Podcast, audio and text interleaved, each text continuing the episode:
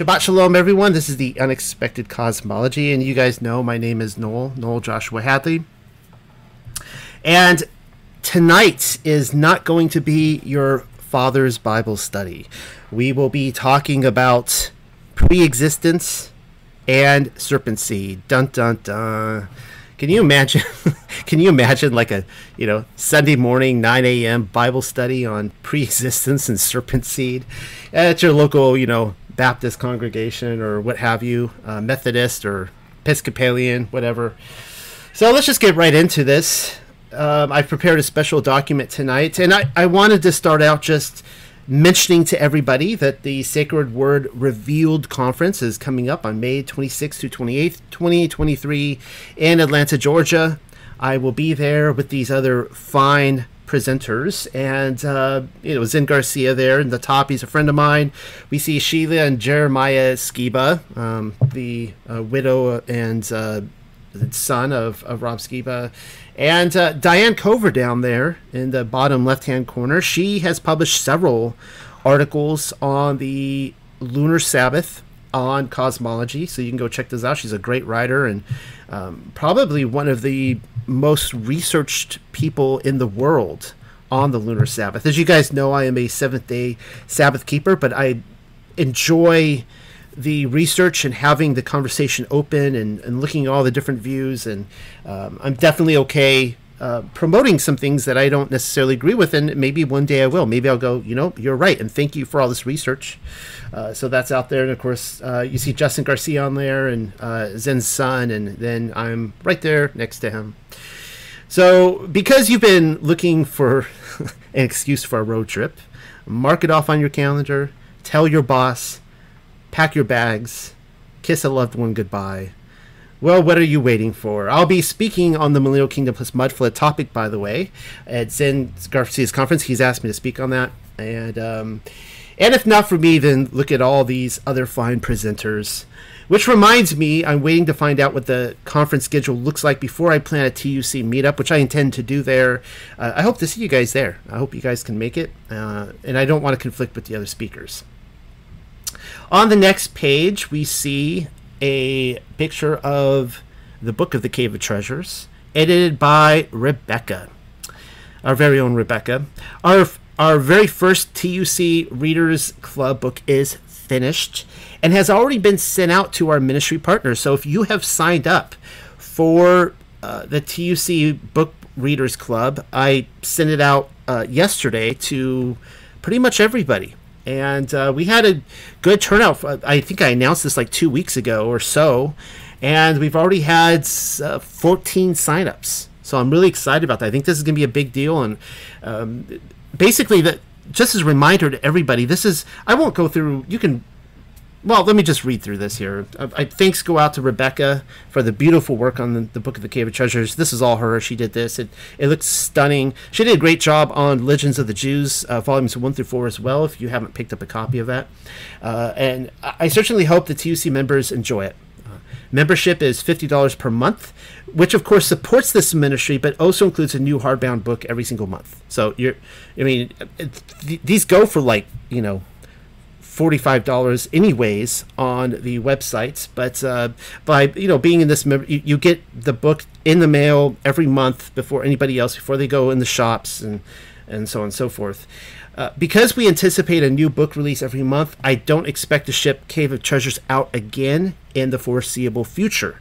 And so if you would like to receive your own copy in the mail this december then there's still a couple of weeks to sign up. I put the link here uh, before we begin shipping out January's title. I expect January's title to be The Earth, Not a Globe, Volume 1, um, which is important to get out to the readers because uh, Rebecca's next project, I think, is she's going to be hard at work at getting Volume 2 done. And I will remind everybody this is the first this has ever been published outside of the actual newspaper in the 1890s.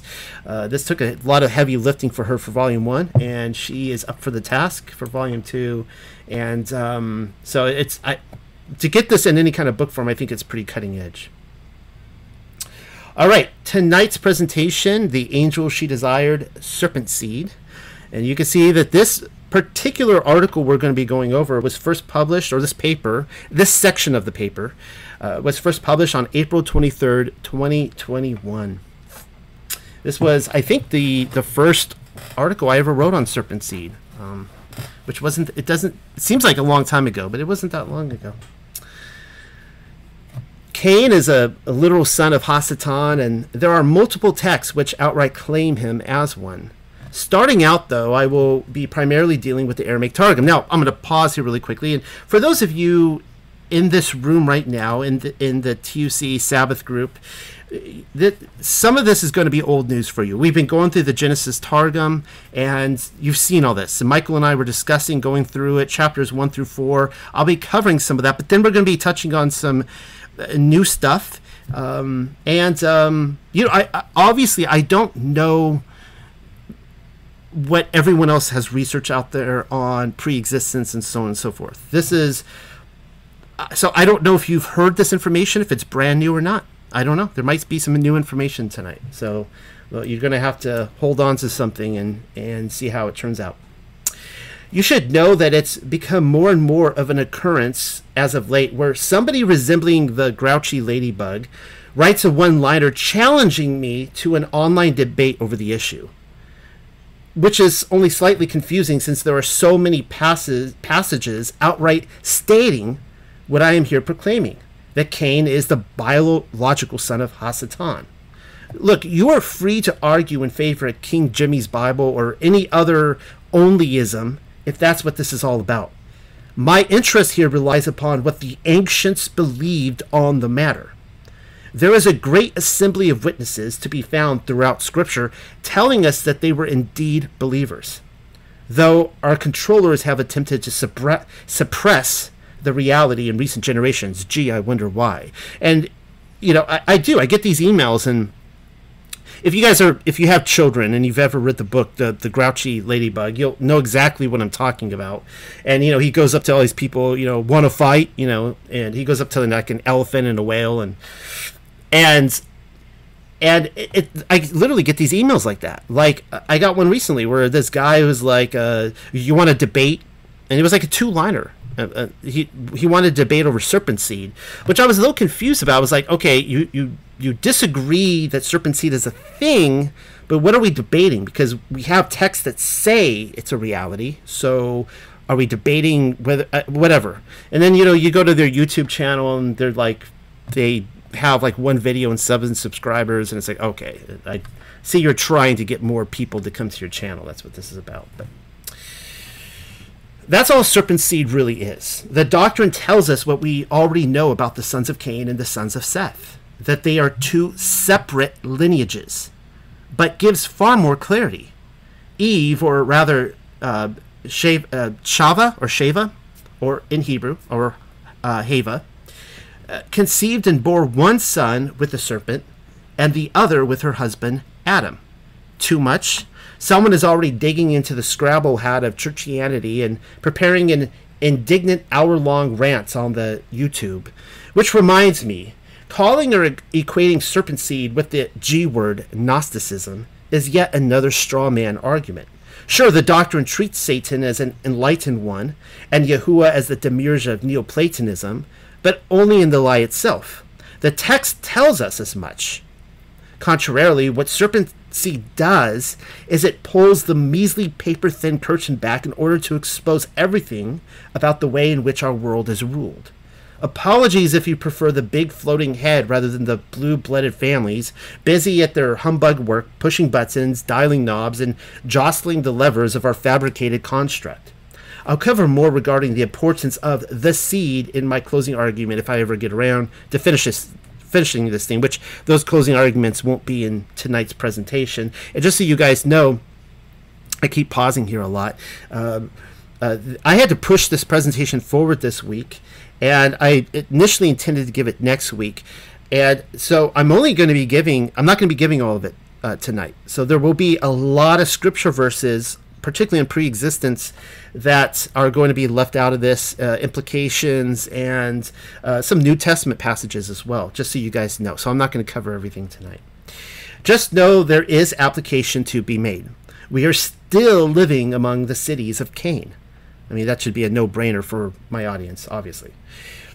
Babylon, Egypt, call it whatever you want. You will have to choose how to live your life accordingly. You would think our first stop might be the opening chapters of Genesis. Not so long ago, however, I was reading the whereabouts of Exodus chapter 20 in the Targum when I nearly fell out of my chair. I probably claim that action far too often, but notice how I stress nearly. Perhaps it is only an imbalance issue on my part. I'm fine, thank you for asking. And really, I enjoy having the official narrative flipped on its head, even if it causes me to clutch at my chest now and then. At any rate, I will direct your attention to the Ten Commandments, the big ones, though they are also known as the Ten Words.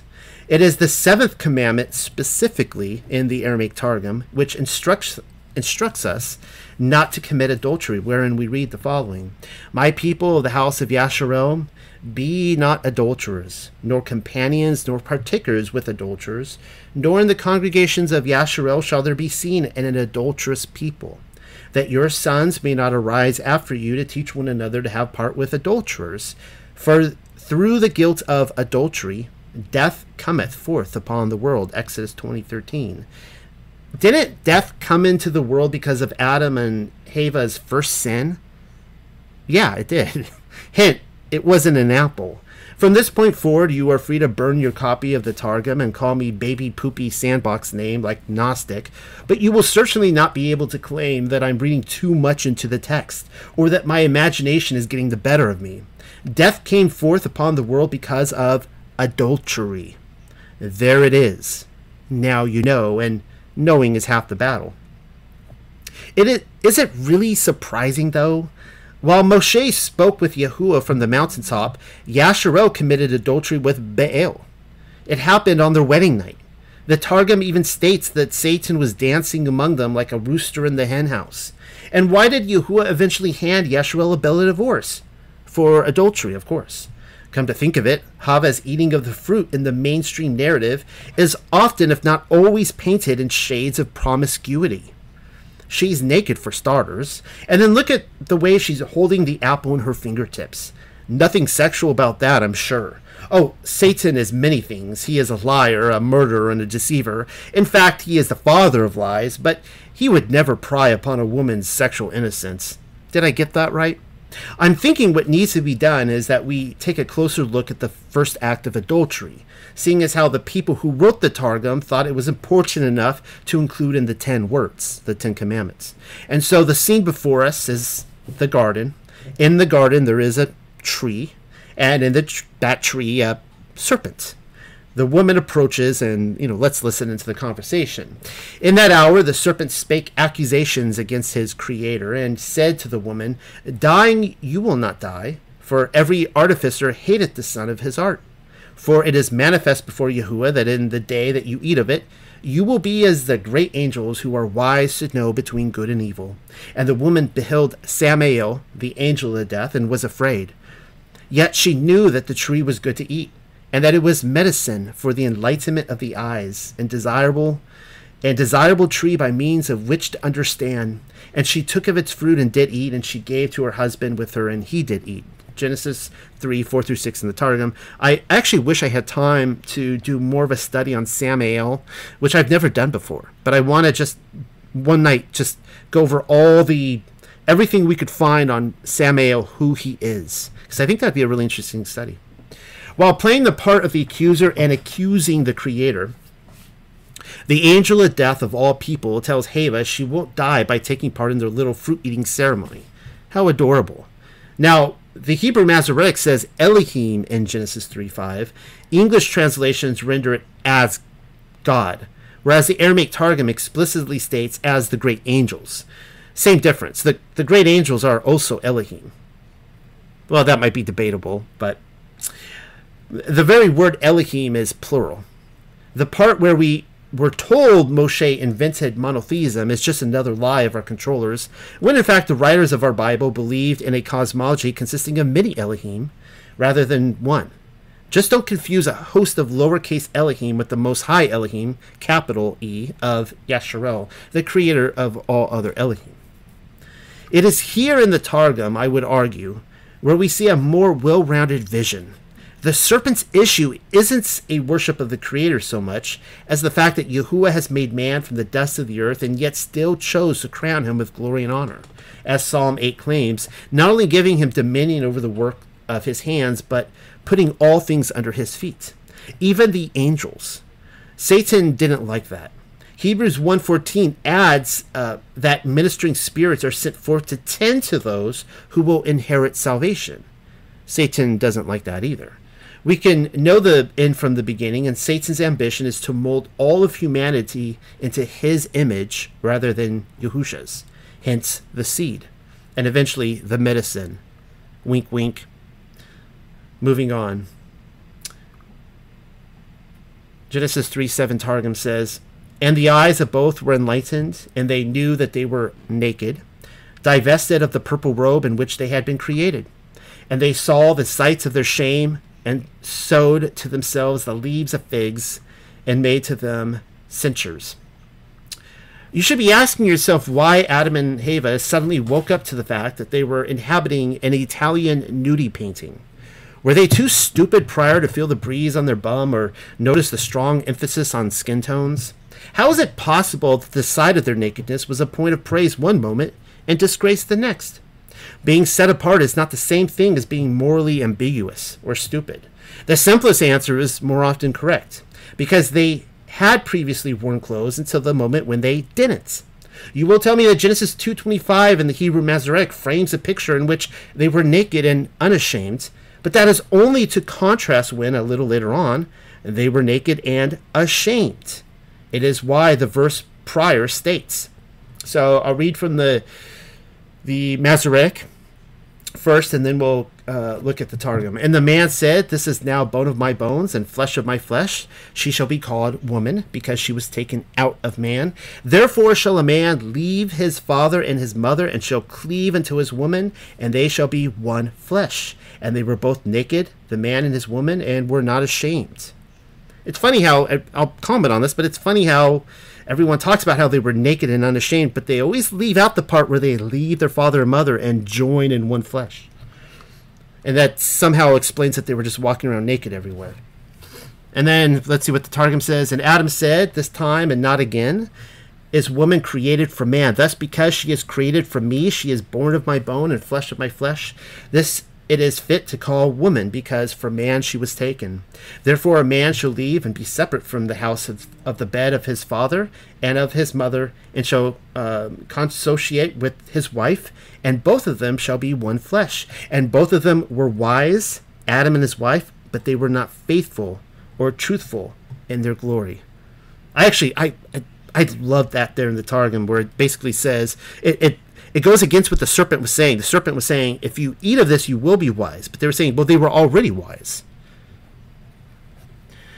It says in the Hebrew Masoretic that the man and the woman were naked and unashamed together, but only after telling us a man would leave his father and mother and cleave unto a woman, so as to become one flesh.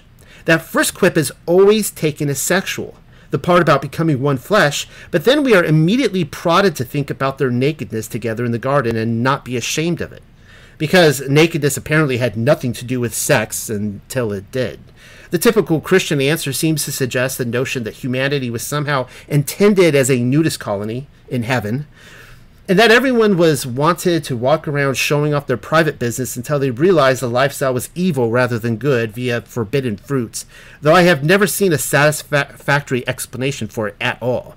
I mean, it, it makes no sense whatsoever that you know we we can all be walking around naked in heaven as long as we're ignorant of it.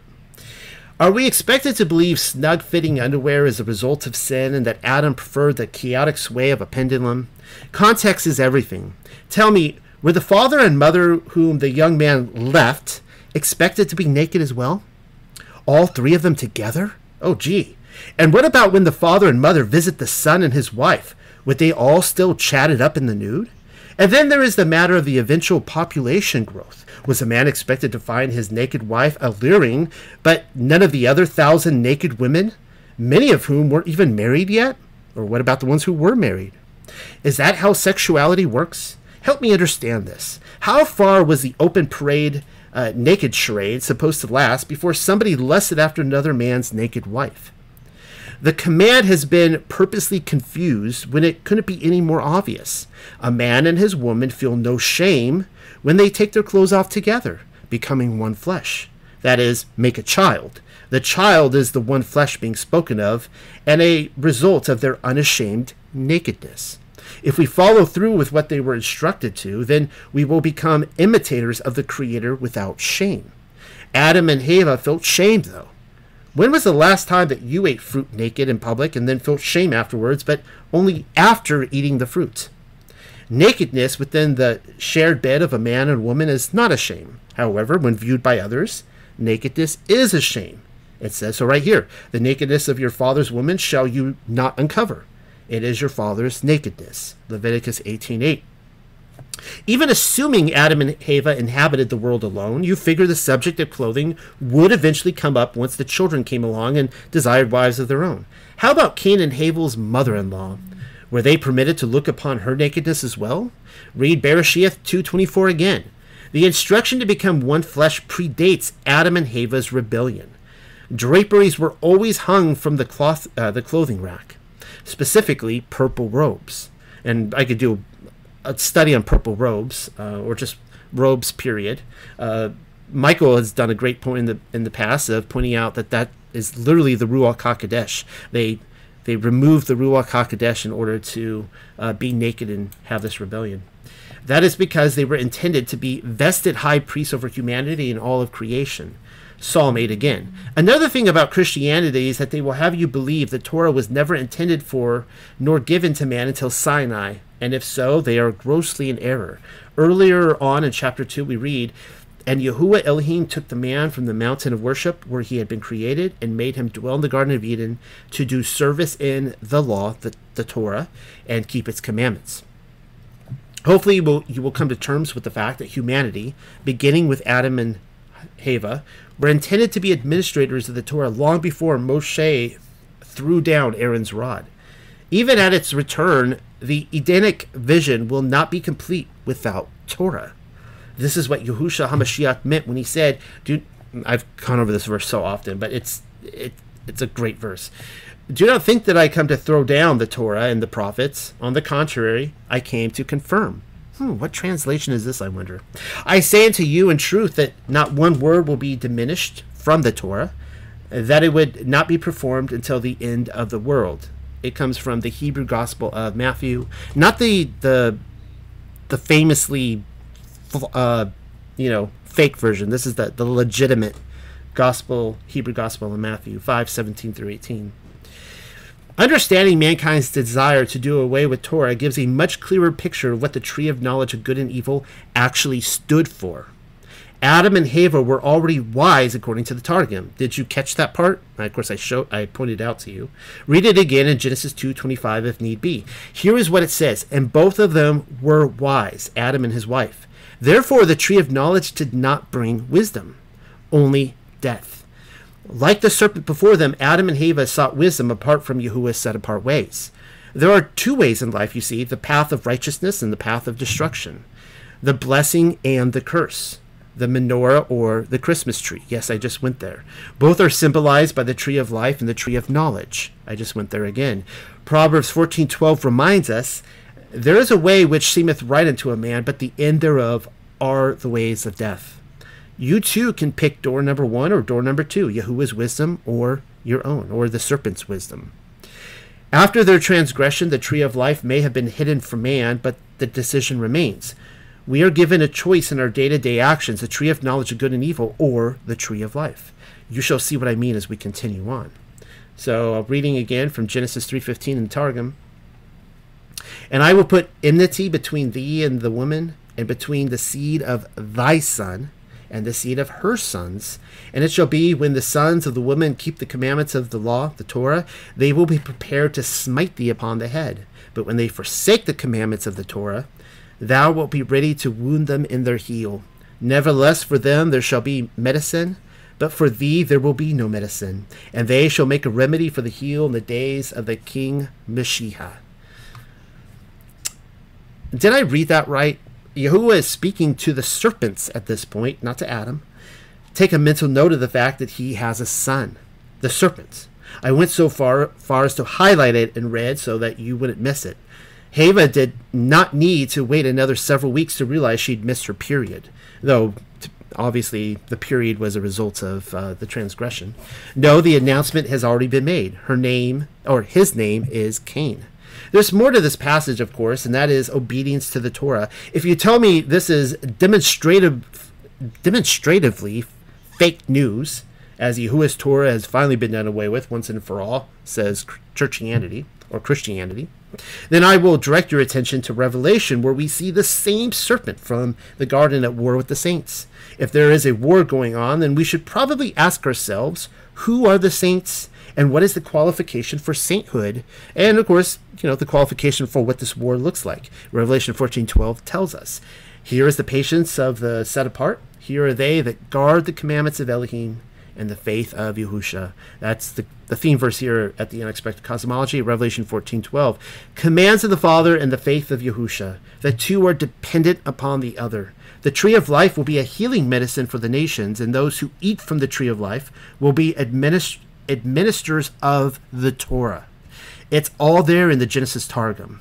See how we can know the end from the beginning and vice versa? The serpent was at war with those who kept the commands in the garden and he will be at war with the same sort until the end of time. His job title is in the name Hasatan. He hopes to accuse you of breaking the law. Convincing you that the Torah has been done away with is even better. Therefore, if you choose to forsake the commands or claim they've been done away with, then by definition the accuser has won. But when they forsake the commandments of the law, thou wilt be ready to wound them in their heel. Difficult reading that in any other light. The houses of Yasharel and Yehuda were tossed from the land and disbanded over the face of the earth due to their obstinate attitude towards the Torah. They too did away with it. It's a familiar theme. How many throughout his story have claimed to be his people and yet did away with the commands, and it never ends well. They always think it's going to end differently for them, though. That's the definition of insanity. However, there would be a medicine in the days of the king Mashiach. Incredible. There's your Revelation 14:12 again. Reading on. So I'll read here from the the the Masoretic, the Hebrew Masoretic on the left first. Unto the woman he said, I will greatly multiply your sorrow and your conception. Uh, it in sorry. Hopefully that's not a Mandela effect. Uh, I think it should say in sorrow, and sorry you you shall bring forth children and your desire shall be to your man, and he shall rule over you.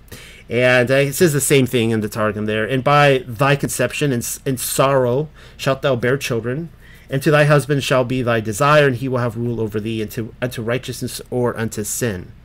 That and that. I'm just going to comment on that. That's really I, I actually didn't pick up on that before. That uh, the husband will rule over the wife and be either righteous or unrighteous. That, that's kind of interesting. And a lot of women get stuck with a very unrighteous husband. Cause and effect. Consider how the monthly cycle of menstrual blood makes a woman ceremoniously impure, according to Leviticus 15. Between that and the pain of childbearing, the connection to Hava's rebellion is not confused. Hava would not scream out at the pain of bearing Cain and Havel afterwards because she simply ate from a piece of fruit. All right, so let's see what the Masoretic says here in Genesis 4, verse 1 through 2. And Adam knew Chua, his woman, or Eve, or Hava, and she conceived and bore Cain and said, I have gotten a man from Yahuwah.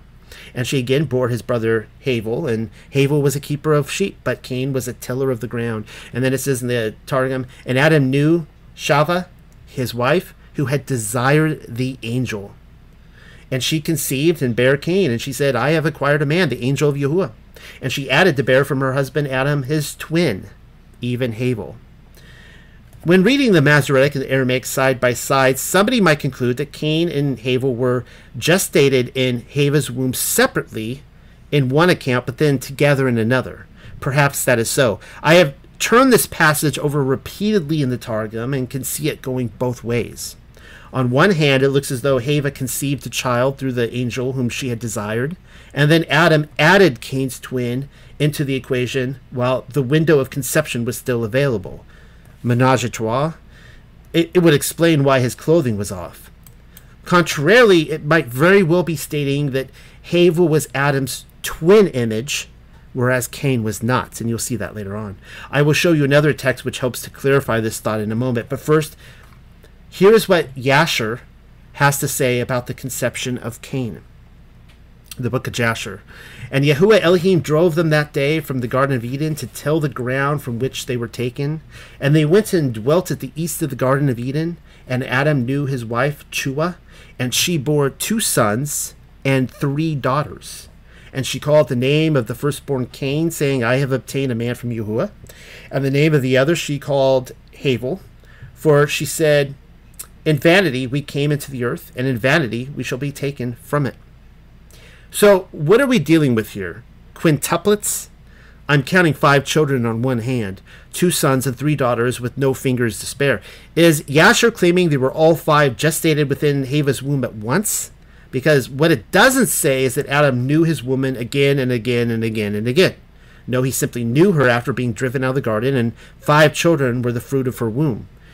Seth is not included, by the way, seeing as how he was a boy and only two other sons were accounted for. And then look at f- how first Adam and Hava places the birth order. And Elohim looked at his maid servant. Oh, so again, this is the book of First Adam and Eve. And Elohim looked at his maid servant Hava and delivered her, and she gave birth to her firstborn son, and with him a daughter. Then Adam rejoiced at Hava's deliverance, and also over the children she had borne him. And Adam ministered to Hava in the cave until the end of eight days, when they named the son Cain and the daughter Lulua. The meaning of Cain is hater, because he hated his sister in their mother's womb before they came out of it. Therefore, Adam named him Cain. But Lulua means beautiful because she was more beautiful than her mother. First Adam and Hava, 74, 5 through 8. Cain did have a twin, but she was a girl. Her name was Lulua, by the way, and as you can see, she was more beautiful than her mother. An important plot point. So only two of them then. And what we read regarding the meaning of their names provides yet another clue as to Cain's origins. An unborn child exhibiting hatred in his mother's womb is quite unnatural and reserved to the plot line of Rosemary's Baby. Does that mean Lulua was the seed of the serpent too? Well, for one, Cain looked like his father. Lulua perhaps did not. Allow me to rephrase that. Lulua had a father, but Cain and Lulua's fathers were not necessarily the same. You have to jump ahead two chapters to find out why. So again, that would explain, you know, again why Adam was naked. That maybe he's the father of the girl, and uh, Satan is the father of the boy. Jumping ahead in First Adam and Eve seventy five eleven, we read, "When the children were weaned, Hava again conceived, and when her pregnancy came to term, she gave birth to another son and daughter. They named the son Havel and the daughter Aklia. Havel was also a twin, but Cain wasn't. It. He too had a sister for a womb mate. There were actually several issues between the two, but Cain's beautiful twin sister was the cake topper. Still not proof that Lulua wasn't the seed of the serpent, though. That's because I haven't gotten there yet. I said we needed to jump two chapters, but only managed one. I'm simply attempting to lay down the presented facts, skipping ahead one more chapter and we read the following.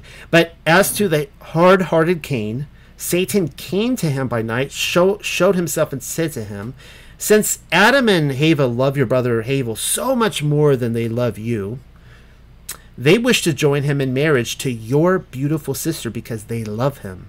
However, they wish to join you in marriage to his ugly sister because they hate you. I doubt she was ugly, but obviously, you know, he was more attracted to his his twin sister. Now, before they do that, I am telling you that you should kill your brother. That way, your sister will be left for you, and his sister will be cast away. The cause of Havel's murder, though certainly not the only one, was the fact that Adam and Hava had intended Cain to marry his brother's twin sister rather than his own. The serpent wanted to mold Yahuwah's prized creation into his own image. Even from the very moment when the word of Yahuwah promised King Mashiach's arrival, thereby toppling the newly founded Confederacy of Darkness, the serpent set out to destroy Adam's entire lineage, which is that's an important plot point to what we're going to be going over tonight with uh, pre-existence. Cain murdered Havel, and so I will ask you: Would Adam and Hava commission Lulua as Havel's wife if she were indeed the seed of the serpent? I, I would say no. Then again, the Legends of the Jews has a slightly different take on who was expected to marry whom. I said I would show you another text which helps to clarify the twin issue. This is the one. It most definitely clarifies, in my opinion, but then further complicates things, uh, as these multiple texts often do. You'll see what I mean as we move along. Wickedness came into the world with the first being born of woman, Cain, the oldest son of Adam. When Elohim bestowed paradise upon the first pair of mankind, he warned them particularly against carnal intercourse with each other. But after the fall of Hava, Satan, in the guise of the serpent, approached her, and the fruit of their union was Cain, the ancestor of all the impious, impious generations that were rebellious towards Elohim and rose up against him. I'm kind of curious why the writer of the Legends of the Jews says that he approached her after the fall of Hava. So Hava already fell, and then he approached her and had intercourse with her. I, kind of I, the, the order of events. I'm not sure where he's getting that from. Uh, keep in mind, the Legends of the Jews is kind of like a a reader's digest, where he he's just taking tons of different books and putting them into one dialogue. Cain's descent from Satan, there it is, who is the angel Samael, there it is again, was revealed in his seraphic appearance. At his birth, the exclamation uh, was wrung from Eve I have gotten a man through an angel of Yahuwah. First and foremost, Cain had the appearance of a seraphim angel. Those are the reptilians, you know. There are good seraphim as well as bad, and clearly Hasatan is from the later category. I am not budgeting the pages necessary to conduct a study on the character traits of a seraphim angel in this particular discussion, or how Hasatan uh, clearly fits a seraphim angel, a reptilian, a dragon, a beast. Uh, you will have to do so here, Wastelands of the Seraphim. But as you can see, that even in the Legends of the Jews, they make the connection. Just know that Cain did not look like a cherub nor Adam. He looked like the class of angels by which his father derived from.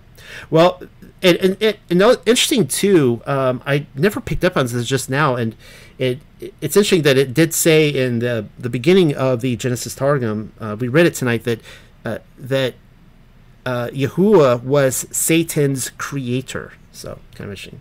Well, the same book agrees with first Adam and Hava in so much that Cain and Havel were twins, but not to each other, and also that the issue was over a woman. So more from the legends of the Jews, but this was not the only cause of Cain's hatred towards Havel. Partly love for a woman brought about the crime.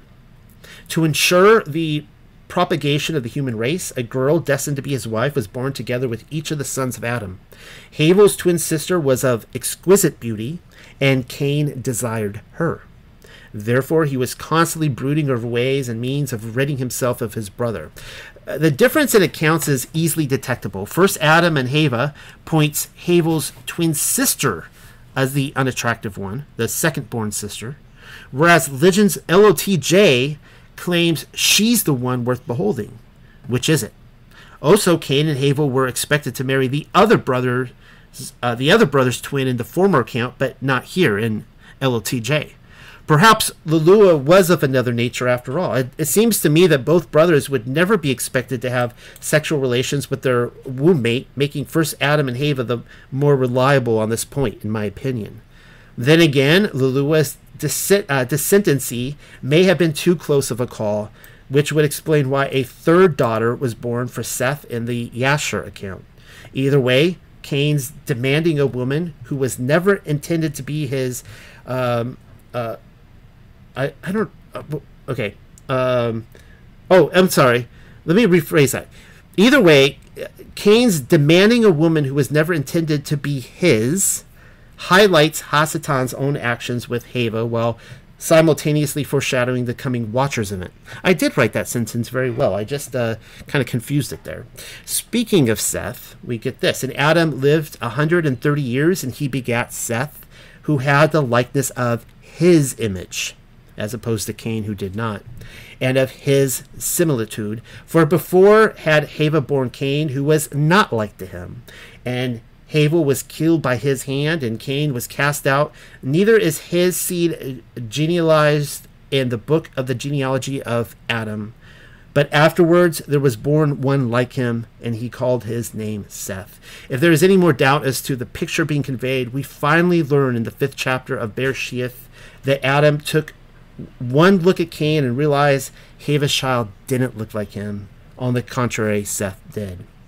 All right, so that was kind of a a prologue to talking about preexistence because uh, I will readdress the serpent seed situation again, and then next week, Yah willing, even more so. So here you go. This is preexistence, and this paper right here, preexistence, comes from. You can read it in my paper, "The Earth is a Womb." In recent weeks, I have been turning out 60 to 70 page papers easily, and on their first publication as well. Usually, I just back the dump truck up and un- unload the information, knowing that the weather forecast calls for additional revisions on the horizon.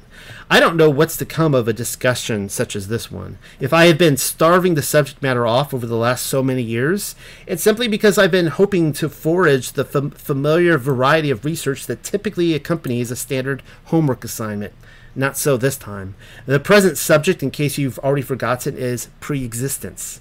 Looks like all I can do is lay my cards on the table and let my readers consider the possibility or squirm as usual. I place my personal seal of guarantee on it, however, insomuch as you will you will be rewarded. Everything we have so far been talking about will come together. Now, everything in terms of what we've been talking about in the the paper, um, "The Earth is a Womb." I'll tell you where the pre existence subject first appeared on my radar as a tangible possibility. The book of Yov or Jubilees. Here's what it says. Stopping for a swig of coffee. Hold on. For on the first day he created the heavens which are above the earth and the waters and all the ruachoth which serve before him, the angels of the presence and the angels of sanctification and the angels of the ruach of fire and the angels of the ruach of the winds and the angels of the ruach of the clouds and of darkness and of snow and of hail and of hoarfrost and the angels of the voices and of the thunder and of the lightning and the angels of the ruachoth of cold and of heat and of winter and of spring and autumn and of summer. That's a It's a lot of Ruachoth, a lot of spirits. And of all the Ruachoth of his creatures which are in the heavens and on the earth. The beginning of the passage makes it out like only the angels who served before Yahuwah Elohim are being created, but then you have to keep reading through the full weather report to see that all the Ruachoth of his creatures inhabiting the heavens and the earth are as well. And by all, I take that to mean whole, the complete number every Ruach who uh, was ever born upon the earth from that day to our own was created at a precise hour in his story. Now, not actually, that's not entirely true, and you'll see why in a few minutes. So, we're not just talking about people either.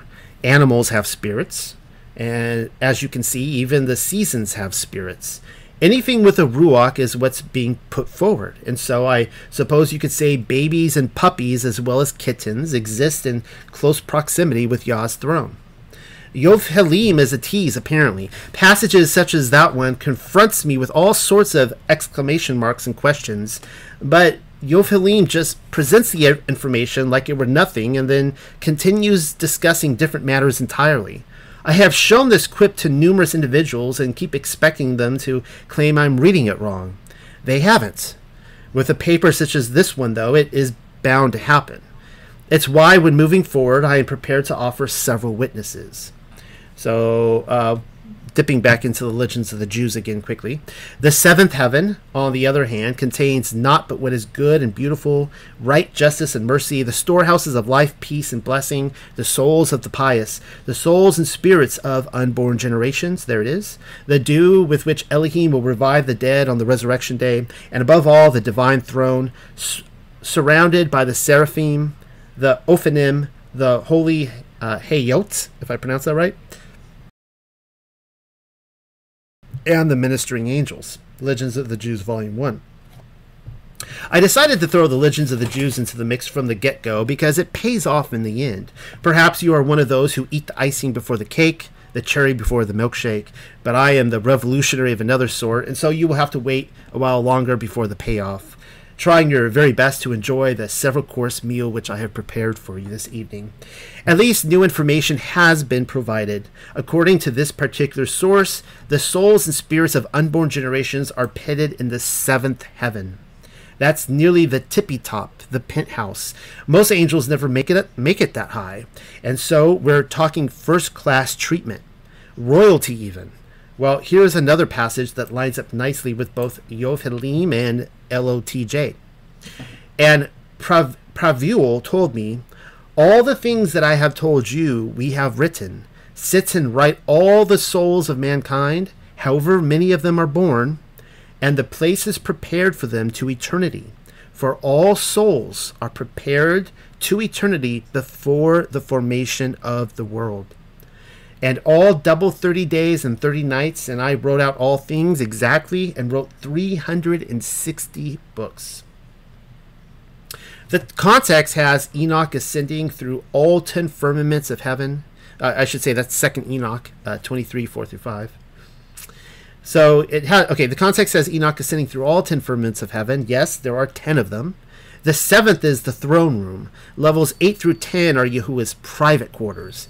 After being given a private tour, Enoch is commissioned and then transformed into a heavenly scribe, by which 366 books are i think i said 360 but it says they're 366 by which 366 books are quickly written in the matter of 60 days i'm wondering if that is our true canon number what seems most apparent is that the books chronicle all 7000 years of his story though i would throw the eighth great day into the timeline i dropped a link there because that's a topic which i've been covering extensively you guys know that uh, specific to enoch's books they detail every soul of man even the unborn souls, matched with the places prepared for them in eternity.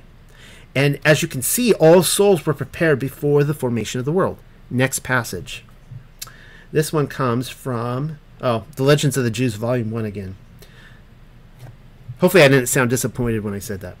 The angel did as he was commanded, and he instructed Enoch thirty days and thirty nights, and his lips never ceased speaking, while Enoch was writing down all the things about heaven and earth, angels and men, and all that is suitable to be instructed in. He also wrote down all about the souls of men, those of, of them which are not born, and the place is prepared for them forever. He copied all accurately, and he wrote 366 books. After he had received all the instructions from the archangel, Elohim revealed unto him great secrets, which even the angels do not know. He told him how out of the lowest darkness the visible and the invisible were created, how he formed heaven, light, water, and earth, and also the fall of Satan and the creation and sin of Adam, he narrated to him, and further revealed to him that the duration of the world will be 7,000 years, and the eighth millennium will be a time when there is no uh, computation, no end, neither years, nor months, nor weeks, nor days, nor hours. LOTJ gives the same account as Second Enoch. If anything, it is sourcing the material and that's why I put it in there just to show you that he's sourcing all these other books. He's not making this stuff up. Don't even think this is the icing on the cake, which I had earlier promised, though. We're still a ways off from the dessert. I simply wanted you to see that they fall in agreement regarding the pre existence of spirits, as well as Enoch's 366 books and a great many other things. Like I was saying earlier, there are 7,000 years of his story, followed by an eighth millennium leading us into eternity. Every Ruachoth created on the aboriginal day was appointed for one year or another on the timeline. Seeing as how my conclusions have 7,000 years already passed, some of us are born much later into the game than, uh, than the others. You figure we were standing around in an emptied quarter, staring at some sort of timepiece re- resembling the Prague astronomical clock. You had to be there last week. Going, we're not going to make it. Well, here we are. I am glad to announce. If you're reading this sentence or you're listening to me this very moment, then at least you can say you arrive with minutes to spare. Good job. Best to figure out the purpose to life in a hurry and then get your house in order, seeing as how all Ruachoth are prepared for one eternal destination or another. And this comes from, ooh, this is a good one, The Apocalypse of Abraham. I did a study with Zen Garcia on this book this last year. It's such a good book. And while he was yet speaking, the expanses opened, and there below me were the heavens, and I saw upon the seventh firmaments, upon which I stood, a fire widely extended, and the light which is the treasury of life, and the dew with which Elohim will awaken the dead and the spirits of the departed righteous, and the spirits of those souls who have yet to be born. There they are in the seventh heaven. And judgment and righteousness, peace and blessing, and an innumerable company of angels, and the living ones, and the power of the invisible glory that sat above the living beings. The Apocalypse of Abraham 25. Here is yet another passage which agrees with a lot of them. Context may be in order, though it seems self explanatory at this point. Abraham finds himself standing upon the seventh firmament of heaven. Even the dew previously mentioned in LTJ, and which was to awaken the dead after 6,000 years were completed, is accounted for. And what else do we see? Abraham catches sight of the Ruach of those souls who have yet to be born. Another way of saying this is you and I were included in that scene. Exciting to think about. We were there at one time talking about the latest news, Abraham's visit, without having remembered any of it. Bummer. Next. This one comes from Second Baruch.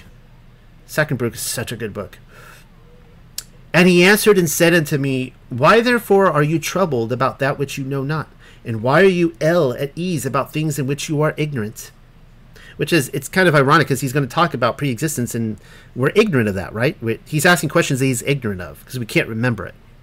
For as you have not forgotten the people who now are, and those who have passed away. So Baruch knows obviously people in his life. He hasn't forgotten about them. And there are people who died, and which he saw carted off to Babylon, and uh, he remembers them. So remember those who were appointed to come. Because when Adam sinned and death was decreed against those who should be born, then the multitude of those who should be born was numbered. And for that number a place was prepared where the living might dwell and the dead might be guarded. Before, therefore, the number aforesaid is fulfilled, the creature will not live again, for my Ruach is the creator of life, and Sheol will receive the dead. Now, I don't comment on this here, but I, I just want to throw this out here for you guys to think about because um, I don't know how I feel about us now. Like, if, you know, if obviously we pre existed uh, did we come directly from heaven or did something else happen? Because pay attention as we look at the timeline and we look at you know the, the rising of the dead after the millennial kingdom. It says, "Before therefore the number aforesaid is fulfilled, the creature will not live again." Okay, so the creature will live again when the number aforesaid is fulfilled. Just think about that. All right, just throwing that out there. I don't really know how I feel about that at the moment. The quip in Second Baruch may be a passing one, but it really hit the pre-existence theme home for me. The transgression of Adam and Hava in paradise is often rehearsed, but nobody thinks to mention the unborn souls who learn of the news. Imagine having to learn that your high priest screwed up, was hurled down to earth out of paradise, and now you're not only going to die, but you're also going to have to wait around in line for thousands of years for your birth number to come up, knowing that you'll forget it all and then be lied to about everything by your controllers once you arrive.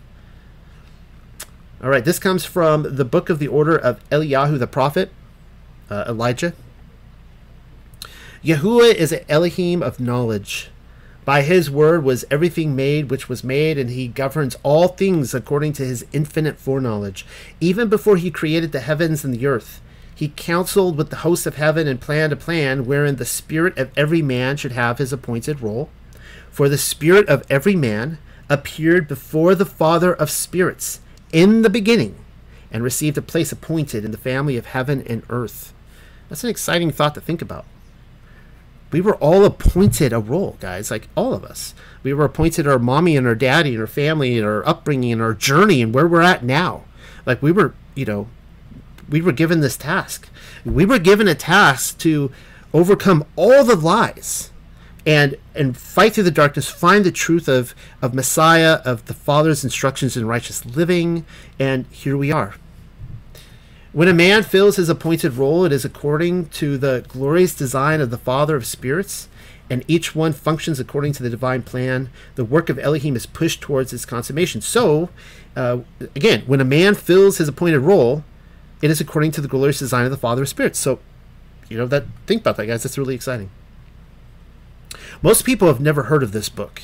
If they are especially well trained by the boys down at seminary, it will be discounted immediately, never so much as making it past the doorbell. Such a shame. I don't simply present these passages for the purposes of discussing the current topic. No, my hope is that somebody will be enticed to pick up the book and read it for themselves. Eliyahu is Elijah, you know. Well, look at what this passage says. The spirit of every man appeared before the Father of spirits in the beginning and received a place appointed in the family of heaven and earth. That agrees with uh, Jubilees, Yof, giving far more clarity, though. What it also means is you were not appointed to identify as a season or the thunder working in unison with lightning, not to mention a snowflake. Here at the Unexpected Cosmology, we only identify according to our actual biology. Somebody is bound to read this who identifies as an alien, or their pronoun falls in line with demon possession and they're a them they. If this is you, then just know you are a product of the construct engineered by the intel community. They're pimping you out and using you as a means to depopulate the earth. You will you will be disposed of. The Elohim vermint, the god vermint, will make certain of that. Aside from the obvious uh, that we were created a biological man or woman, you should once again be asking yourself what a person's appointed role is now that we are in the womb of the earth rather than the heavens? My intent is to answer that question in the closing argument. Regarding the current subject, the pre existence of souls, I've whetted your appetite. No? You want more. I know you do. Good thing I've scoured our known cosmology for scriptural references. Time to bring out the big guns, then, I guess. Yes, guns, plural scripturally speaking, I like to stockpile them. So here you go. This comes from Second Ezra. Second Ezra is beautiful in this whole. I mean, it just brings so much together, so much clarity. And I said, Behold, O Yahuwah, yet are you nigh unto them that be reserved till the end. And what shall they do that have been before me, or we that be now, or they that shall come after us? Pause.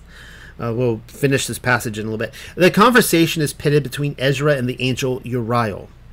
Ezra is the one wanting to know about the Ruachoth who have already come, those who currently reside upon the earth, and those who were reserved until the end. Very similar to uh, the conversation with Baruch in Second Baruch. FYI, once upon a time, Second Ezra was included within the King James Bible. Not that its former inclusion in a Masonic furniture piece holds any weight to my own acceptance of what is and isn't Scripture. I just thought you should know. Scribes of King Jimmy considered it worthwhile. Continuing. And he said unto me, I will liken my judgment unto a ring. Like uh, uh, like as there is no slackness of the last, even so there is no swiftness of the first. So I answered and said, Could you not make those that have been made and be now and that are for to come at once, that you might show your judgment the sooner? Uriel tells Ezra that his story is like a ring, insomuch as the uh, distribution of Ruachoth are as steady and well crafted by the artisan in the beginning as in the end. Ezra doesn't like the, the answer. He is sick of evil and wants all of his story to come to a swift and sudden culmination within his lifetime. The only way to accomplish, and this sounds like a lot of us, right? We all want it to come to a conclusion in our lifetime. We're sick of it, right? Uh, the only way to accomplish accomplish such a task is to have all pre-existent spirits born at once. It can't be done though, and here is why. So let's keep reading. Then answered he me and said, The creature may not haste above the Maker, neither may the world hold them at once that shall be created therein. And I said, As you have said unto your servant that you which give life to all have given life at once to the creature that you have created, and the creature bore it, even so it might now also bear them that now be present present at once. Hopefully this is this is kind of very wordy. And also the uh, he's speaking to Uriel. I don't comment on the fact that he appears to be speaking to either Yahusha or Yahuwah, um, and calling him Uriel. So that's a whole nother, you know, uh, you open that door that leads down other conversations. And he said unto me, Ask the womb of a woman, and say unto her, If you bring forth children, why do you, why do you, it, uh, why do you do it not together, but one after another? Pray her therefore to bring forth ten children at once. And I said, She cannot, but must do it by distance of time. Then said he unto me, Even so have I given the womb of the earth to those that be sown in, in it in their times. For like as a young child may not bring forth the things that belong to the aged, even so have I disposed the world which I created. So, again, he, this angel Uriel is saying he created the world. All right, so um, that's a very interesting discussion to be had. And uh, Uriel actually means the angel of the face of the, of the face of the Father. There I said it, and now Ezra has said it. The earth is a womb. Boom, mic drop. Can't claim I'm making this up now, can you? And now, again, remind you this is from my paper, The Earth is a Womb. Can't say I don't have scripture leading this horse to the water rather than this superimposing, uh, rather than superimposing my own roadside directions. Might as well ride off into the sunset. The vaulted dome is a literal belly, a gestation and a testing ground for Ruachoth to see who will be born again into eternity and which among us will not make the cut. And precisely like a woman, the earth was designed to take so many headcounts at a time. You can't throw everyone into the room at once. The testing is a process, several thousand years worth of thrusting Ruachoth before the lies of her controllers and seeing if they will choose the laws of heaven rather than doing away with them on the earth. The earth was perfectly designed for this precise purpose. Even the, the seeming imperfections, I've even found the ancient text which states as much. Um, this is, I'm going to warn everyone again, this comes from the uh, Kolbrin, the Book of Creation. This is not scripture. It is, um, it is um, an ancient Egyptian text that uh, written by priests who appear to line up with um, uh, uh, Moshe and Abra- Abraham's thoughts and everything. I went over this in past weeks. It's it's a phenomenal read. Um, so I just wanted to go over this and I, I love what it says here. The nature of man on earth was formed after the nature of things in heaven. And man had all things contained as potential within himself, except divine life. But he was at, I would say that's true, right? We're not divine beings yet. But he was as yet an untrained, undisciplined child, still nurtured simply upon the comforting bosom of earth. Man grew in stature, but earth was not indulgent for she disciplined him firmly. She was ever strict and unyielding, uh, chastening him often with blasts of displeasure. It was indeed the upbringing of one destined for greatness. He was made to suffer cold, that he might learn to clothe himself, sent into the barren places that his limbs should be strengthened, and into forest, that his eyes should become keen and his heart strong. He was perplexed with difficult problems and set the task of um, unraveling the illusions of nature. He was tested with frustrations and tempted with allurements. Never did Earth relax the vigilance of her supervision. The child was raised sternly, for he needed the fortitude, courage, and cunning of a man to fit him for the task ahead. He grew wily and uh, wiry in the hunt. He became adaptable, able to cope with any untoward uh, happening. That might be a typo there. Overcoming the bewilderments of early days, he found explanations for the perplexities of his surrounds. Yet the struggle for knowledge, the need for adaptation, and the effort to survive were never relaxed. The Earth Child, that would be as the Earth Child, was well trained and disciplined. He was never unduly mollycoddled. He cried for bread and went hungry. He shivered and was cast out. He was sick and driven into the forest. Weary, he was lashed with storms. Thirsty, he found the water dried. When weak, his burden was increased, and in the midst of rejoicing, he was struck down with sorrow. In moments of weakness, he cried, Enough! and doubted his destiny. But always something fortified and encouraged him.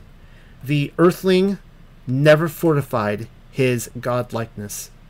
For man was man, he was not cowed, nor his spirit broken. A wise Elohim knew his limitations. As it is written in the wisdom of men, over chastisement is as bad as no chastisement at all.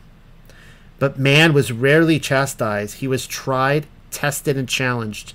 He was led, prodded, and urged, yet nothing was done unnecessarily. The seeming, and of course, you can see I highlight this in red, and this is really what I want you to pull away from this. The seeming imperfections of earth. I love this. I love this so much. I'll, I'll say this again. The seeming imperfections of earth, the hazards and inequalities of life, the cruelty, harshness, and apparent indifference to suffering and affliction are not what they seem. As it is, earth is perfect for its purpose. It is ignorance of that purpose which makes it appear imperfect. Where, uh, where, it, where is there a wiser father than the spirit of Elohim, or a better mother than earth? What man, and again, you know, the earth is a womb, right? What man is now he uh, is now he owes to these? May he learn to be duly grateful. Above all, let him never forget the lessons learned in his upbringing. A lengthy passage, but epic all the same. No, I mean it kind of sounds like like the prologue to like Lord of the Rings or something. Hopefully, you didn't skip the first few paragraphs for the highlighted section. If so, then it's your loss. You can take shortcuts in the knowledge game, but in the end, you're just cheating yourself it's not too late to go back and read it again. Of course, you guys had to listen to me read it, so never mind. Here is the gist of the entire section. The earth seemingly has imperfections among all its cracks and crevices, but only to the ignorant who look around at the world and conclude that it is here for their entertainment rather than chastisement. Everything serves a purpose, whether it is the sweltering heats or the bitter cold, both of which are spirit cultivated, mind you, our trials and challenges are intended to remind the nature of man that he was formed after the nature of things in heaven above rather than here below. I'm thinking the difference between the wide and narrow road of existence was all explained under the, the trail of the highlighter. The kingdom of heaven is the intended destination of every pre existent soul. Most, however, arrive here only to think of heaven as a bore, whereas the distraction of our controllers is the far more pleasurable one to explore. And I didn't think about this while I was writing it. I wish I would have commented on how you basically you, you most people will become a terrestrial uh, spirit, a ruachoth, versus a heavenly one. There are two types of spirits: terrestrial, heavenly, kind of like wheat and tares, goat and sheep. And you'll see what I uh, mean in the in two passages from now. Yes, Josh. Literally, this is the Matrix. I mean, we are we are. I want you guys to think about this. We are literally in a womb right now. You are born twice. Everyone is born to water and um, and spirits, water and fire. Um, and you know, all of us when we were in the womb, were literally in water. We didn't take our first breath until we came out of the womb, but we're still in the womb. We haven't been born yet. We are like in the matrix, and we are waiting to be, uh, you know, the born again moment when we become spirit we become a spiritual resurrected being. And that's so just you all know i could be wrong about this. I think that's what Yahushua was talking about. I don't think being born again was you know like you know you go to a baptist church and they're like they want to know the exact date of when you were born again. And um, you know or you know when you had your your spirit baptism or baptism by fire or whatever you know all these kind of things. Um, i think our being born again is a is in the resurrection. So i would say none of us have been born again yet. Uh, i could be wrong about that but that's just my view. Pre-existence and the angel of the night. The world of research is a messy endeavor loaded with back alley excursions and cantina handshakes Mostly just dusty bookshelves, though, if we're being honest. Some will claim that Talmud is off limits, as if this were preschool, but I am interested in how all parties think on the subject, not just one denomination or sect. I discovered the following discourse on preexistence in LOTJ. Uh, all Louis Ginzberg, its author, manages is to quote from older sources, as I explained earlier tonight, as I aim to do, and this time around, it is the Talmud which has struck his gaze. You'd like to know, wouldn't you, what the Talmud, or Legends of the Jews, has to say on the subject? Well, here you go then. With the soul of Adam, the souls of the generations of men were created. They are stored up in a promptuary in the seventh of the heavens, whence they are drawn as they are needed for human body after human body. Pause. It says right here that the souls of all generations of men were created alongside the souls of Adam. Tell me something I didn't know already. And then we, re- we read what we've already come to learn with Second Esdras. Those individuals are drawn as they are needed for each human body, uh, one at a time in order. Can't say everything in the Talmud is untrue, then, can you? Continuing. The soul and body of man are united in this way. When a woman has conceived, the angel of the night, Layla, kind of like the uh, Eric Clapton song Layla, carries the sperm before Elohim, and Elohim decrees what manner of human being shall become of it whether it shall be male or female, strong or weak, rich or poor, beautiful or ugly, long or short, fat or thin, and what all its other qualities shall be. Uh, piety and wickedness alone are left to the determination of man himself. Layla is an angel exhibiting distinctly feminine characteristics and is not to be confused with Lilith. In fact, she is the complete opposite of Lilith in every conceivable uh, regard. Whereas Layla preser- uh, preserves seed in her ongoing mission to create life, Lilith is hell bent on wasting seed and afterwards corrupting the works of Layla through her non maternal destruction of infants. Also, the part where Layla is Talmudic in origin may not be wholly true, seeing as how Layla is quite literally the Hebrew word for night. So, this is what we read in Job 3 3. Let the day perish on which I was born, and the night, Layla, so, and Layla said, A man is conceived. See what I mean? It is the night doing the speaking. A common theme in this present paper of um, uh, The Earth is a Womb.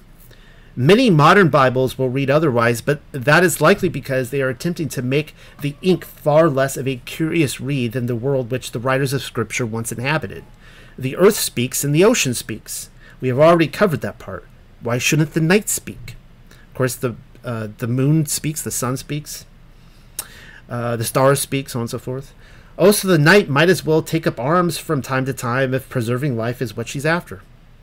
Uh, then we read this in Genesis 14 14. And he divided the forces against them by Layla, he and his servants, and attacked them and pursued them as far as uh, Hobah, which is north of Damascus. Uh, the earliest reference that I can find to Layla doubling as a Ruach does come from the Talmud, even if it is Bereshith which is being quoted. It derives from Sanhedrin 96a, whereas somebody named Rabbi Yochanan, uh, and many believe him to be Yochanan ben Zakkai, uh, who lived from 30 to 90 AD, interprets Avram's night attack to include the deity. So he's saying that uh, it was actually this angel Layla who helped uh, Ab- Abraham and his party. Continuing. And then Elohim makes a sign to the angel appointed over the soul, saying, Bring me the so and so, which uh, is hidden in paradise, whose name is so and so, and whose form is so and so. The angel brings the de- designated soul, and she bows down when she appears in the presence of Elohim and prostrates herself before him. At that moment, Elohim issues the command Enter this sperm. The soul opens her mouth and pleads, O Adonai of the world, I am well pleased with the world in which I have been living since the day on which thou didst call me into being. Why dost thou now desire to have me enter this impure sperm? I, who am holy and pure and a part of thy glory. Elohim consoles her. The world which I shall cause thee to enter is better than the world in which thou hast lived hitherto. And when I created thee, it was only for this purpose. The soul is then forced to enter the sperm against her will, and the angel carries her back to the womb of the mother. Of course, you know, well, we can discuss this whole scene uh, later. Uh, there's some there's some things I find interesting about it. Pause. A Jewish thought announces itself and is truly made known here. Uh, not that it is wrong. I simply have conflicting thoughts on the matter. What I haven't come prepared to debate is the doctrine of original sin. The Jews fervently disagree with the notion that sin is genetically inherent in every child from the moment of their conception. And come to think of it, it seems to be something which St. Augustine developed later on as part of the Christian Talmud, probably to keep everyone enslaved to the laws of Rome. I, for one, believe everyone is given the choice to transgress Yahuwah's commands just as Adam and Hava were. Contrary to this passage, however, I highly suspect pre existent souls are brought into this world because of a past transgression. So, just to be clear, what I am saying is that according to this passage in LOTJ, which of course comes from the Talmud, they're saying that uh, all pre-existent souls they were perfectly holy, pure, and um, they were brought into the world sinless.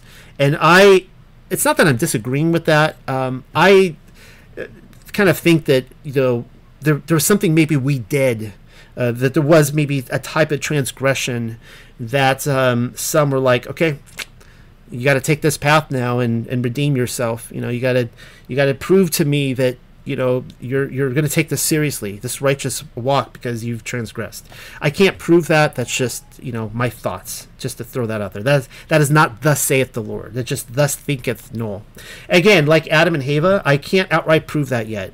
It is at best an investigative hunch but enough of my theories already i am probably wrong about this one and am certainly willing to be and edits Blaming Adam for one's own death was a big issue amongst Jewish commentators.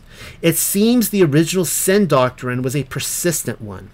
The idea undoubtedly carried with it the notion that transgressing the, the Torah wasn't nearly so consequential in our day to day lives if it was in our nature to rebel against it, anyways.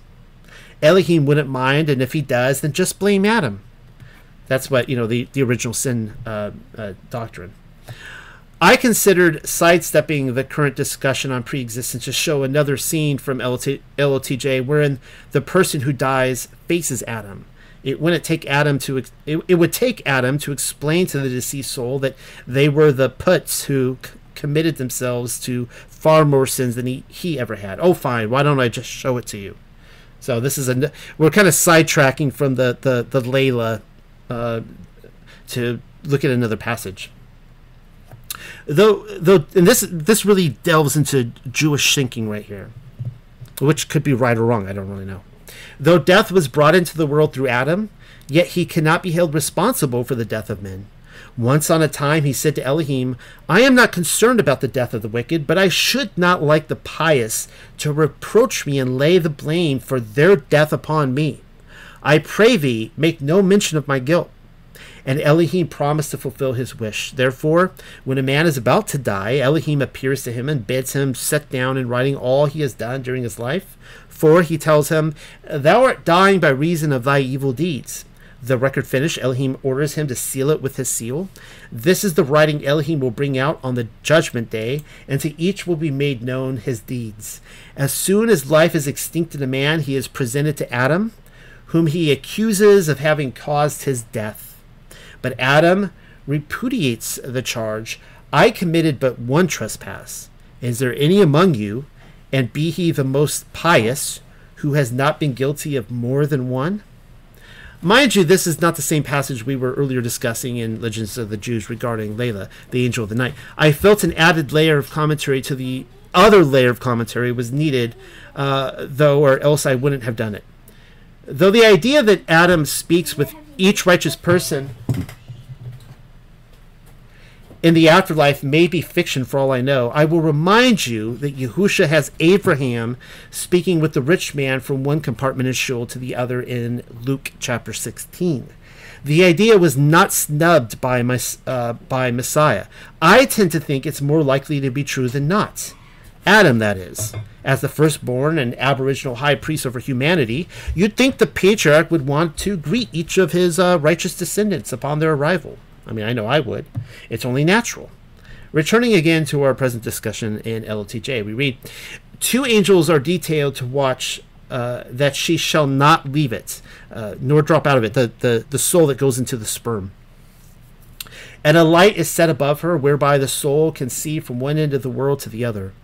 In the morning, an angel. Um, that's really interesting there. Um, that light, because uh, that light we see time again. That light is always uh, Yahusha, the Messiah, uh, that you can see from one end of the world to the other. We discussed that last week. In the morning, an angel carries her to paradise and shows her the righteous who sit there in their glory with crowns upon their heads. The angel then says to the soul, Dost thou know who these are? She replies in the negative, and the angel goes on These whom thou beholdest here were formed like unto thee in the womb of their mother. When they came into the world, they observed Elohim's Torah and his commandments. Therefore, they became the partakers of this bliss which thou seest them enjoy. And know also, thou wilt one day depart from the world below, and if thou wilt observe Elohim's Torah, then wilt thou be found worthy of sitting with these pious ones.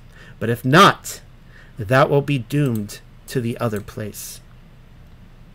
In the evening, the angel takes the soul to hell. Now, it says hell. I don't know if it says Sheol. I'm just going by his translation. Uh, and there points out the sinners whom the angel of destruction are smiting with fiery scourges. The sinners all the while crying out, Woe, woe! But no mercy is shown unto them. The angel then questions the soul as before, Dost thou know who these are?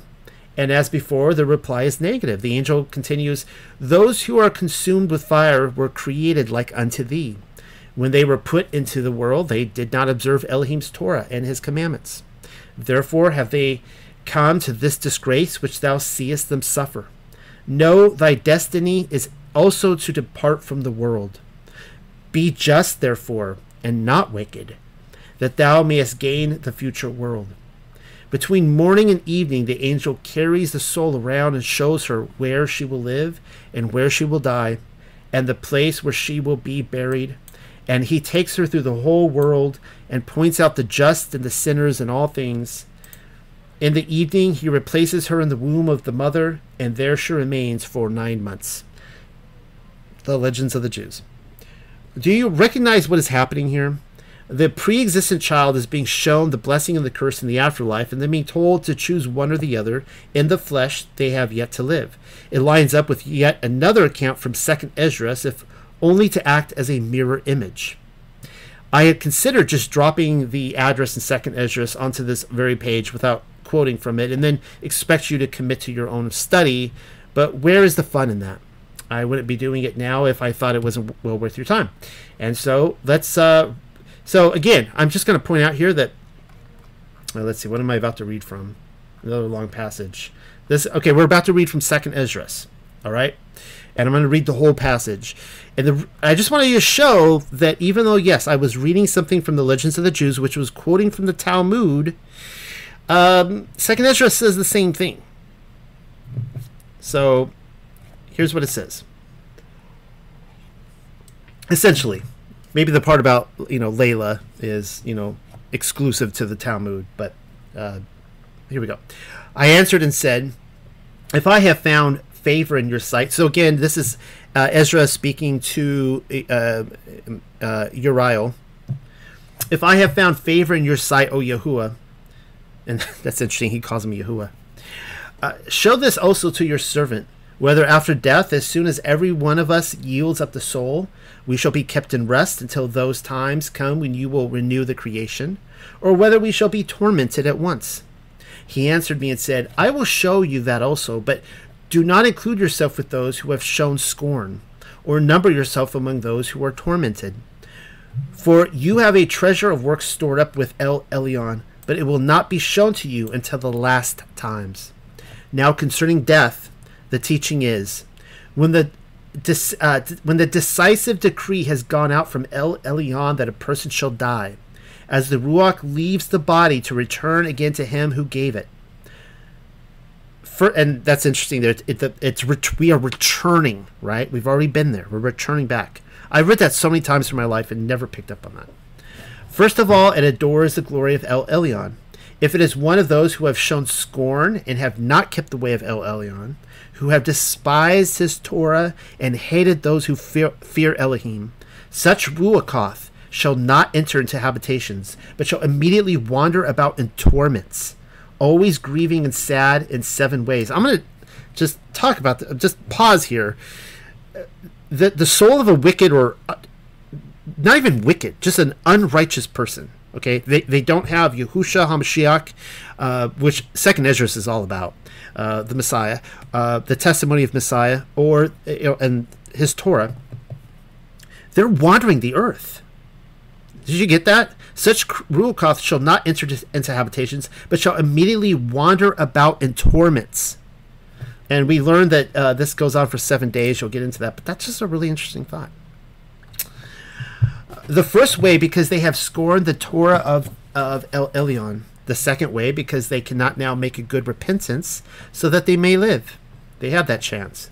The third way, they shall see the reward laid up for those who have trusted the covenants of El Elyon. The fourth way, they shall consider the torment laid up for themselves in the last days. The fifth way, they shall see how the habitations of the others are guarded by angels in profound quiet. The sixth way, they shall see how some of them will cross over into torments. The seventh way, which is worse than all the ways that have been mentioned, because they shall utterly waste away in confusion and can be con- and be consumed with shame, and they shall uh, with fear at seeing the glory of El Elyon, in whose presence they sinned while they were alive, and in whose presence they are to be judged in the last times. Now, this is the order of those who have kept the ways of El Elyon, when they shall be separated from their mortal body. During the time that they lived in it, they laboriously served El Elyon, and withstood danger every hour, so that they, so that they might keep the Torah of the Torah giver perfectly. Therefore, this is the teaching concerning them. First of all, they shall see with great joy the glory of him who receives them, for they shall have rest in seven orders. The first order, because they have striven with great effort to overcome the evil thought that was formed with them, so that it might not lead them astray from life into death. The second order, because they see the perplexity in which the souls of the ungodly wander and the punishment that awaits them. The third order, they see the witness that he who formed them bears concerning them, that throughout their life they kept the Torah with which they were entrusted. The, fir- the fourth order, they understand the rest that they now enjoy, being gathered into their chambers and guarded by angels in profound quiet, and the glory waiting for them in the last days. The fifth order, they rejoice that they have now escaped what is corruptible and shall inherit what is to come. And besides, they see the straits and toil from which they have been delivered, and the spacious liberty that they are to receive and enjoy in immortality. The sixth order, when it is shown them how their face is to shine like the sun, and how they are to be made like the light of the stars, being incorruptible from then on. The seventh order, which is greater than all that have been mentioned, because they shall rejoice with boldness, and shall be confident without confusion, and shall be glad without fear. For they press forward to see the face of him whom they served in life, and from whom they are to receive the reward when glorified. This is the order of the souls of the righteous, as henceforth is announced, and the previously mentioned are the ways of torment that those who would not give heed shall suffer hereafter. And then I answered and said, Will time therefore be given to the souls after they have been separated from the bodies to see what you have described to me? He said to me, They shall have freedom for seven days, so that during these seven days they may see the things of which you have been told, and afterwards they shall be gathered in their habitations. Second Ezra 7, 75, 1 through 1, uh, 75 through 101. Now, before I go over my own commentary, I'll just quickly give you context for anyone who's confused. Um, he basically describes at the end there that when anybody dies, they are given seven days before they go to Sheol. Now, in Ezra's time, uh, the righteous and the unrighteous, they all went to Sheol. Uh, they were all put down, put to sleep. They slumbered there until the resurrection. And you guys know that I believe, you know, Sheol has been emptied out under Yahushua HaMashiach for the righteous, and uh, they go straight to paradise and they're resurrected and so on and so forth. Um, but this is really interesting because there's seven days to mourn, and there are multiple texts. This is a whole different story about how you're really only to mourn the dead for seven days, which is interesting itself. It matches this, but also think about this: like you have a funeral, and you, a lot of people they talk about how they feel like the presence of the, the departed in the week after they're gone that's really interesting. I've I've talked to multiple people who've had that experience, and um, I think that you can, you know, like I go to your. I have no desire to go to my funeral, nor do I think I'll probably have one. Uh, to hear what people have to say about me, but uh, some people might. They might go to their funeral and like they might be conscious of it uh, before they're put down. Um, but the reason it's seven days specifically is that there's another text that I have read that says because uh, there are 7,000 years to history for the seven days, and at the conclusion of the 6,000, the resurrection happened, right? So, really interesting um, why we are only to mourn seven days and then not mourn beyond that.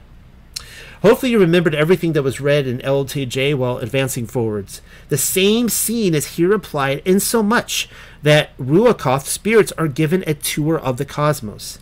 Uh, the the uh, paradise versus the torments of Sheol. I will remind you again that Second Esdras pushes the pre-existing narrative, telling us that a once canonical book agrees with the Talmud on this point. I'm not giving praise to the Talmud. I'm just showing you guys that not everything in there is incorrect. Um, you know, obviously, you know, you, you, you can't have just all lies, right? There's got to be truth in there too. Yes, they agree. Perhaps now you can at least accept why I'm willing to get my hands dirty in the investigation. In case you haven't noticed yet, you're already delving into the icing which I had earlier promised. Tastes scrumptious most probably didn't make it this far. At least reading this, most won't make this far. One tip off to the Talmud, and they checked out.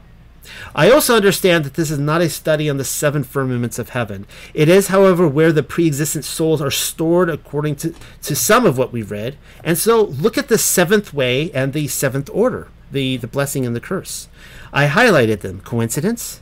The sad soul who manages to forget the warnings of the angel thank you misdirection of the world, will utterly waste away in confusion and be consumed with shame, and shall wither with fear at seeing the glory of El Elyon. The seventh way lines up with the seventh firmament of heaven, as does the seventh order, by which the person who had, has passed the test will see the face of the very one whom they served in life, in the seventh heaven. Uh, both, it seems, return to the physical location of their creation on the first day, that is, the seventh heaven, one to judgment and the other to eternal reward continuing once more with LTJ, uh, without interruption this time. When the time arrives for her to emerge from the womb into the open world, the same angel addresses the soul. The time has come for thee to go abroad into the open world. The soul demurs, why dost thou want to make me go forth into the open world? You have to wonder why babies cry when they come out, right? The angel replies, Know that as thou wert formed against thy will, so now that will be born against thy will, and against thy will will thou thou shalt die, and against thy will thou shalt give account of thyself before the King of Kings, the Holy One, blessed be he. But the soul is reluctant to leave her place. Then the angel uh, flips, uh, flips. I put Phillips. Um, or fillets, I guess, uh, flips the babe on the nose, uh, extinguishes the light at his head. Well, that's kind of interesting because that's like the uh, the pineal gland, and brings him forth into the world against his will. Immediately, the child forgets all his soul has seen and learned, and he comes into the world crying, for he loses a place of shelter and security and rest. So, just according to this, while the baby is in the womb, they they according to this, uh, they have knowledge of the previous world. And it is interesting because uh, it has been discussed in other places. I've read articles on this that it is theorized that the two greatest spiritual experiences anybody is going to have in their lifetime is the moment you are born and the moment you die. Um, so that's that's really interesting. When the time arrives for man to quit this world, the same angel appears and asks him, "Does do you recognize me?" And man replies, Yes. But what but why do why does thou come to me today? And thou didst come on no other day. The angel says, To take thee away from the world, for the time of thy departure has arrived. Then man falls to weeping, and his voice penetrates to all ends of the world, yet no creature hears his voice except the rooster, the cock alone. That's kind of interesting. I addressed that earlier in this paper. Um, Man uh, remonstrates with the angel, From two worlds thou didst take me, and into this world thou didst bring me. But the angel reminds him, Did I not tell thee that thou wert formed against thy will, and thou wouldst be born against thy will, and against thy will thou would die, and against thy will thou wilt have to give account and reckoning of thyself before the Holy One, blessed be he. Some might claim that the purpose of a revelation such as this one is to remember what we have been formally shown by the angel in this lifetime, but I disagree. If we are to recall anything, then it couldn't possibly be burned into anything other than our subconscious. What it does serve to explain then is why morality is ingrained within each individual. We are intended to do good, but then did you notice how selfish the pre existent soul was, according to LOTJ. They were apparently created with the personality defined by a joyous but carefree and self centered baby who kicks and prods from within his or her mother's womb. It's like I was saying earlier, I may have been wrong, and there never was a former transgression on our part. I can own up to that part if true. That uh, that may imply, as the text reads, that we were simply created on the Aboriginal day with the mind of an infant, pliable and easily teachable, though immature in nearly every way conceivable.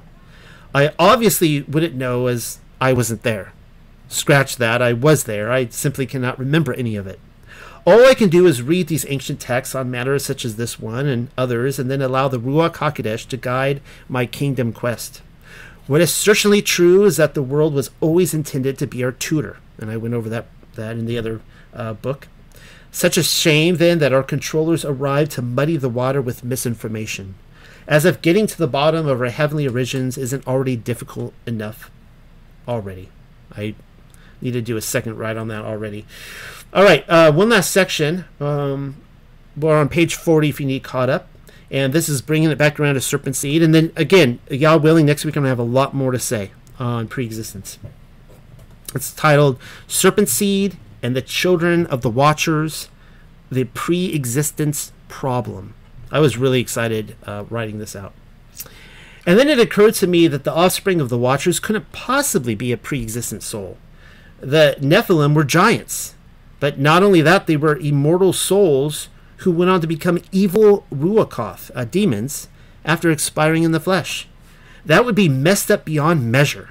Imagine having to break the news to little Timmy in heaven. Sorry, kid, I know you wanted a human mommy and daddy down on the earth, but you're getting stuck as a cannibalistic hybrid giant with six toes rather than five, all cracked and smelling of moldy cheese, and afterwards you'll wander the earth as a famished demon, possessing the bodies of perverts without ever attaining the warmth you desire, both on a conscious and a subconscious psychological level. Sucks to win that lottery. As I was saying, it couldn't and wouldn't happen. No way, no how. Pre existent souls were intended as people. You will once again want to refer to the passage we read earlier in 2nd Baruch. I will repeat it again, though, to refresh your memory. So, 2nd Baruch 23, 22 through 5. I love this passage. And he answered and said, Well, okay, so I don't need to read the whole thing. So, um, just go over this. For as you have now forgotten the people who now are and those who have passed away, so remember those who are appointed to come. Because when Adam sinned and death was decreed against those who should be born, then the multitude of those who should be born was numbered. And for that number, a place was prepared where the living might dwell and the dead might be guarded. The Ruachoth of those created by the Father on the first day were given a dwelling place and then numbered so as to be born in the womb of the earth in a non chaotic order. Specifically, though, their relationship is tied up with Adam not the watchers. There has to be something else going on. I've been doing my best thinking as of late while swimming laps. Nothing clears the mind so much as attempting to outswim the sharks. And so, while going that extra mile, I think I've discovered what it is. Uh, this actually, this really did excite me this week when I when I came across this. I've read this passage so many times in my life, and I always missed it. This will take a closer inspection of Enoch. So we're visiting the big guy now, first Enoch. Then they, the watchers, took women, each choosing for himself, whom they began to approach and with whom they cohabited, teaching them sorcery, incantations, and the dividing roots and trees. And the women conceiving brought forth Nephilim, and they bore to them three races first the great Nephilim. The Nephilim brought forth the Nephilim, and the Nephilim brought forth the Eli- Eliod, Eliud, Nobody really talks about the Eliud, nor knows who they are. And they existed, increasing in power according to their greatness, whose stature was each 300 cubits. These devoured all the labor of men until it became impossible to feed them, when they turned themselves against men in order to devour them. So gross, they started eating people, and began to injure birds, beasts, reptiles, and fish, to eat one another's flesh and to drink their blood. Then the earth reproved the unrighteous.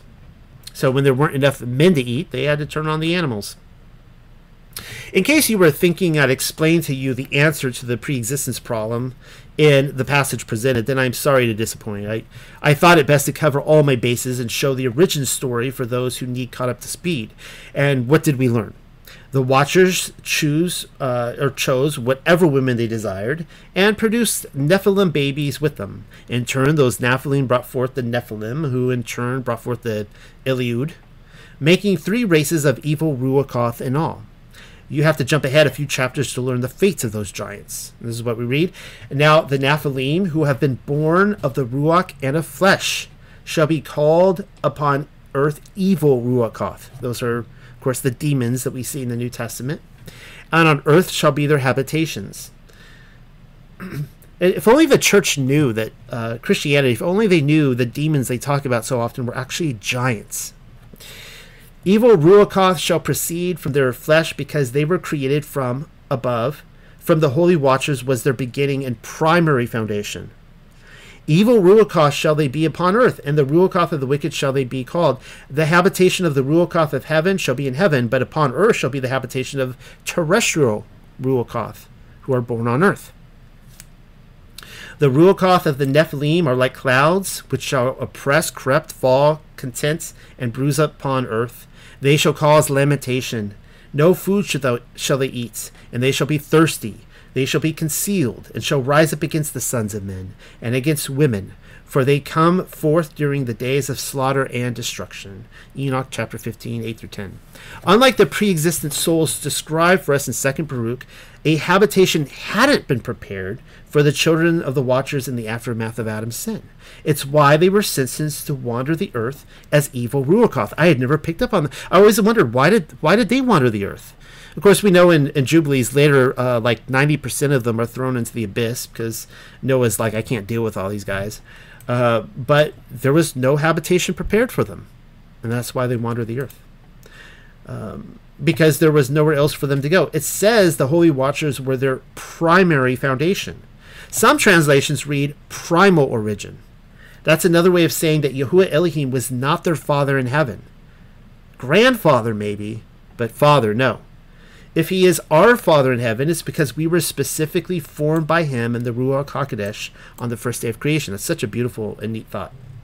The Nephilim wouldn't find their primal origin for another thousand years, making them younger than us, now that I think about it. And look what else it says. So, you know, we always think of demons as so ancient, but I mean, according to this, we're they're they're younger than us. We don't we I I've never thought of it that way before. And look what else it says. Just so there is no confusion, we read how the habitation of the Ruachoth of heaven shall be in heaven. That's referring to us. I know that to be the case because the Nephilim are then described as being terrestrial Ruachoth, born on earth. Makes total sense as to why the Watchers were then sentenced to be buried in the earth. What you reap is what you sow. Now that the Nephilim problem has been solved, there is still the serpent seed equation. I despise math and have the habit of taking out the eraser when somebody asks me to make the numbers go away, which essentially is what happens here, believe it or not. You will once again have to envision little Timmy in heaven being told that his number is up and he's about to be born of the cursed race rather than through the lineage of Adam. This time around, it may or may not be happening both scenarios are an option. I can show you where in Scripture it says such, uh, where e- where it even says as much on both accounts. When it comes to not happening, I actually gave gave it away at the very beginning with the painting of Adam and Hava crying over the body of their sl- slain son Havel, but then decided to show it again on this page for those of you who weren't paying attention the first time. The incident happens in Bereshith, Genesis, obviously, but before inspecting the murder scene, we will once more turn to Enoch. Uh, Enoch chapter 22, we read this And I saw the Ruachoth of the sons of men who were dead, and their voices reached to heaven while they were ac- accusing. Then I inquired of Raphael, an angel who was with me, and said, Whose Ruach is that, the voice of which reaches to heaven and accuses? He answered, saying, This is the Ruach of Havel, who was slain by Cain his brother, and who will accuse that brother until his seed be destroyed from the face of the earth, until his seed perish from the seed of mankind. The scene is in Sheol. Enoch observes Ruachoth, plural, whose voices reach to heaven. Uh, Enoch only inquires of one identity, though. Who are the others? He is told that the one is none other than Cain's slain brother Havel, and that he will furthermore accuse his murderer until his seed is destroyed from off the face of the earth. Right there, it seems evident that the seed of Cain usurped the seed of Havel, but on closer inspection, it's actually more complicated than that. Keep reading. The explanation given to us is that Havel will accuse Cain until his seed perishes from the seed of mankind. Those are two completely different implications the face of the earth versus the seed of mankind. Which is it? What seems to be the case is that Cain's seed intermingled with man's seed, and quite unlike the Nephilim, is in fact human. Meaning that the Ruachoth of later generations, as it pertains to the lineage of Cain, had their origins in heaven rather than earth. Cain, by all indications, was a terrestrial Ruachoth, implying that he walked among his children long after his death at the hands of his great grand, uh, grandson Lamech. But more on that later. It seems as though my conclusions are on par then that the sons of Seth theory is also correct. Uh, if you guys, just so you guys know, I, I, believe that the, the sons of Elohim and the sons of Seth theory in Genesis 6 are both correct. That they both happened. Uh, they're both related to each other. And I, have given that in the past. I may have, uh, you know, in, in a past paper. In Bereshith chapter 6, Moshe was referring to the children of Seth intermingling with the daughters of men when speaking of the sons of Elohim. I know those are fighting words. Um, I don't believe he was necessarily referring to the Watchers account in Enoch. It's not that the Watchers theory is invalid. They're both legitimate and play out as domino events. Just don't expect me to explain it again as I already went over the details. The, the point I wanted to make here is that the sons of Seth would have been robbing the pre existent souls in heaven of their intended heritage when forsaking their duties and taking on wives among Cain's children rather than their own. And they were forbidden from doing that. They were told not to. Sorry, little Timmy. Perhaps you ended up a child of Cain after all. Uh, we see in Genesis chapter 4, 9 through 10, And Yahuwah said unto Cain, Where is Havel your brother? And he said, I know not. Am I to guard my brother? And he said, What have you done? The voice of your brother's blood cries unto me from the ground. Had Adam been Cain's true father, then the apple fell very far from the tree. Quite contrary to Adam, who hid from Yahuwah Elohim in shame and guilt, Cain showed absolutely no remorse for murdering his brother. When confronted by Elohim, he even spun his perjury with a clever pun, as if to spit in Yahuwah's face and sarcastically claim of the deceased, Am I my brother's keeper? Get it? Havel was the keeper of the sheep. In several more verses, Cain spoke with an unrepentant passive verb, From your face shall I be hidden, implying that more murders were anticipated. But then something else being insinuated is the multiple generations which were anticipated of Havel, now eliminated. You may be wondering how I pulled that mental image from this passage. It's in the Hebrew, and the the, the Hebrew word uh, demi or whatever I put it right there means bloods plural. Translators don't know what to do with that, nor do they consider the implications and simply print blood singular onto the paper. And so this is how it should read The voice of your brother's bloods cries unto me from the ground. The voices of Ruachoth crying out with the Ruach Havel are beginning to make more sense now in Enoch.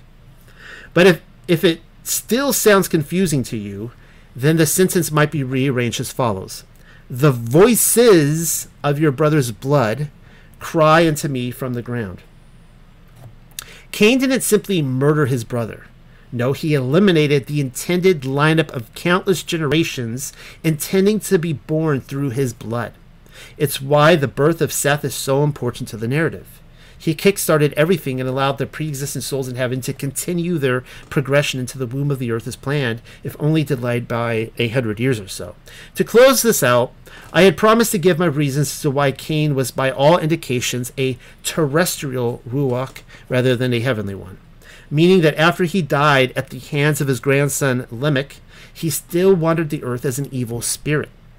Most people will test a book as to its scriptural potential, and if there's one passage which they don't like, they'll throw the entire thing out rather than wrestling with the implications or admitting that it is perhaps their doctrine which is wrong and not the book.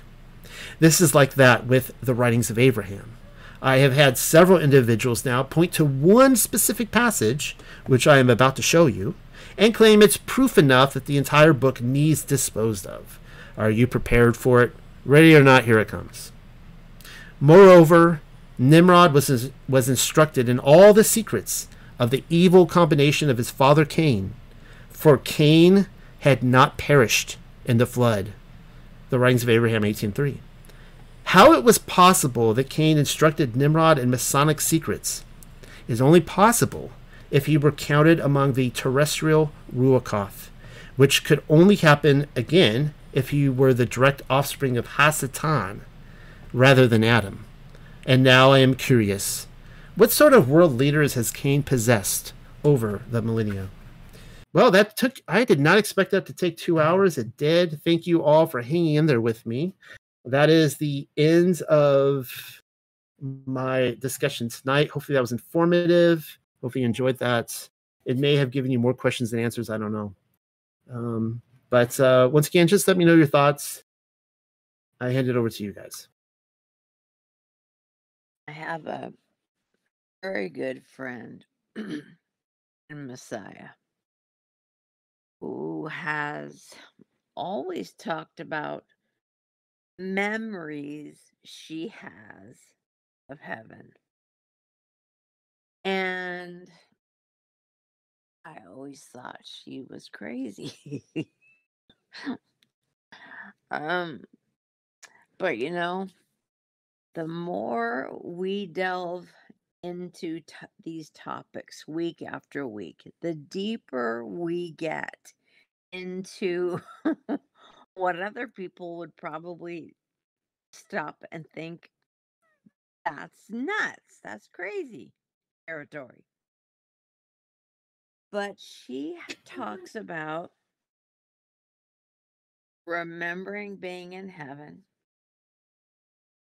being there with the Father and with Yahusha and with the angels and with all of the, the little spirits who were awaiting their turn to come to earth. And she talks about the fact that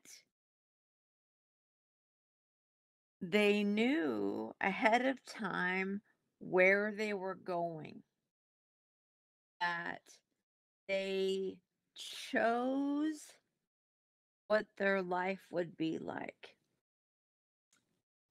For whatever reason, they chose what their challenges would be, what what they would face. And I've always thought that was crazy. But you know, especially because some of us have had some really hard lives and a lot of abuse and a lot of really, really tough stuff. So I'm working through all of that. But what you had to say tonight and talking about all of that opens up the door a little farther for me into believing what she has to say. I'm still, I'm still, of course, taking it to the Father in prayer. I'm still asking Holy Spirit to guide me and lead me in this. But I find it quite possible that we did choose. But I think it's fascinating to think about all of the levels of, of heaven and Mm-hmm. imagining the fact that all of us were created at once on one day at one time. It's not that we were created as needed over millennia. we were all created at once. And that opens up the mind to considering what that was like because I don't I do not believe for one moment that Yah is ever random. I believe everything is perfect in everything he does. And that his plan is always perfect. And that there was a purpose the way he chose to do it. And I think it would just be fascinating. And someday we will find all this out. someday, when this is finally over, we will find out these details. But I think it's just something so. Hmm, I can't find the word. It's somewhere between miraculous and magical, and, and I don't like really the word magical, but it's it's somewhere in there. Thinking about what that may have been like, and I find it, I find it just beautiful and fascinating, and it's. Uh, gives me uh, great joy to think about and ponder and pray on. But thank you talking about that tonight because I have had her and a couple other friends say something very similar.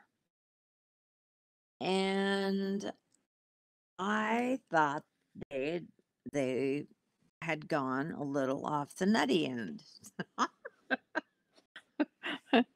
um, you know, uh, we here talk about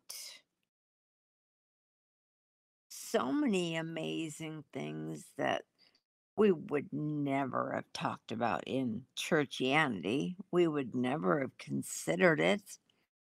Not something that would have ever been discussed. So, at what point do we end up, you know, drawing a line? I don't I don't know if there is. I think there is a tremendous amount of room for being open to what Ruach has to lead us into and what that truth is and how much of it we were meant to know while mm-hmm. we were still here because there's a purpose for that. It's not just to know it. So, what is that purpose? But again, I'm sorry, I'm taking a lot of time and I'm I'm rambling on, but I'm very grateful, Noel, tonight. I think it was just a really wonderful, wonderful discussion. So, uh, yeah, bless you. Thank you so much.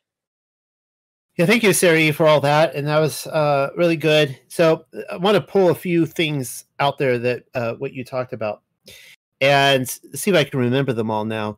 Uh, what I will say is that uh, quickly is that next week, y'all willing, uh, when I when I dig into this more, I want to look at more of the idea that not all pre-existent souls were created equal. Um, and what I what I don't see the picture being formed in scripture is that um that you know everyone was like just you know like we were like these little tiny I don't know all babies in a crib together type of thing. That um, just as Yah makes kings and peasants, right? He he chose Abraham to be great. Uh, he chose David to be a great king. Uh, same thing that it's almost like modern Christianity, you know, teaches like you'll you'll see them to say, oh, uh, that we're all friends of God, like Abraham. I'm like, I'm like, really? Like that's okay. I mean, Abraham was like pretty close, uh, you know, like, but um, so it's the same thing that that many of the pre-existent souls were created to be great. Uh, they were they were actually great in heaven beforehand, and I'll be taking a closer look at that. And I'll just give you a little preview. One of my thoughts here is that uh, Yahusha Messiah he had an entourage. He had the twelve disciples.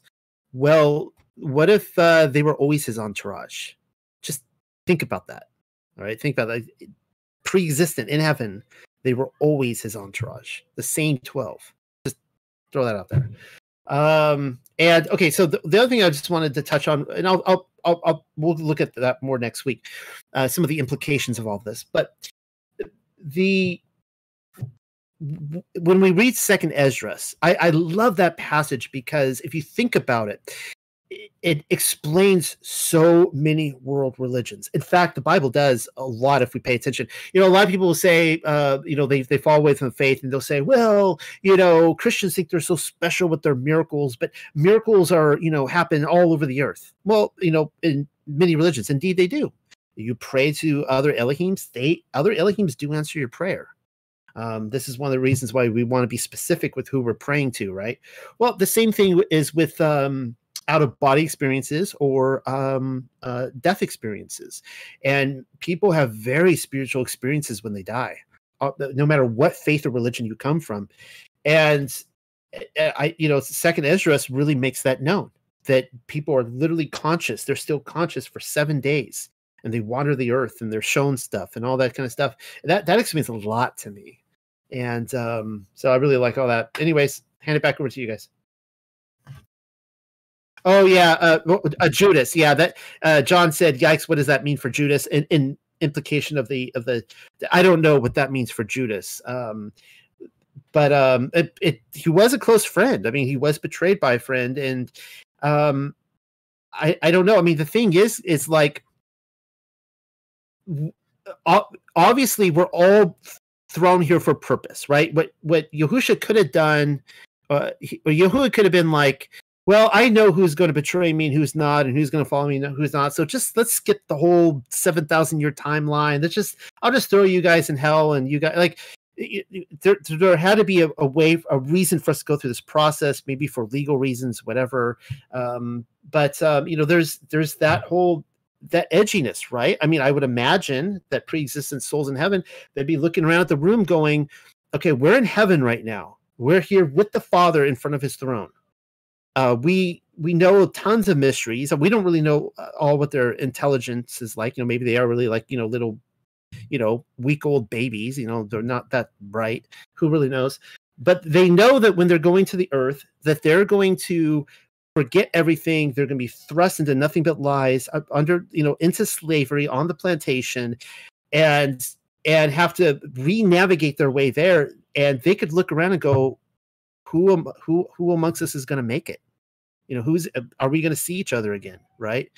Um, that has to be a a, a really edgy thought. Anyways, uh, I think John was about to speak. Yeah, I'm not sure how this ties in with the conversation, but for some reason in my mind it does, and and, and this is mind-boggling, and most of you probably won't believe it. But the, there was a period in my life when I was in my early 20s that I began to have these dreams at night and I mean, almost as soon as I would lay down, the dream would begin, and it seemed like they lasted all night long. Not the dreams like I have now. And they were dreams of me in wake up and go about my normal life or what I thought was normal at the time. I was thinking, you know, that dream life was much better than my actual life I want to go back into that dream life. And this is the amazing part. I mean, this went on for weeks and weeks where it, it finally got to the point that I was thinking, well, that that dream life was actually my real life and my awaking life was the dream. And I mean, it was just mind-boggling because the similarities were there. I mean, the same people, my wife, my children, but in the dream world, everything was almost totally and completely perfect. And I mean, it got to the point to where I thought I was losing my mind. And then finally one day, I, I mean, like this happened a night after night after night for weeks. And then they finally just ended. Do you have any thoughts whatsoever on that? Because that has never happened before in my life. And I've never heard of that happening to anyone else. But that is the absolute truth. Oh, uh, are you asking for my thoughts on on reincarnation? I'm not so much sure if I'd call it reincarnation, but I mean that that's the closest word that I can think of. I don't know if that's a good word, but you know, just in, any thoughts on what you think about what happened there? I I don't know. I mean, all I can tell you is that as you guys see, what what I put a huge focus on is I, I try not to put a too big of a focus on my own personal um, feelings or experiences, and I I put a huge um, emphasis on these ancient texts and what they have to say. So I can't really answer that. I don't know if I if I find something that expresses that, then you know I'll I'll give it to the group.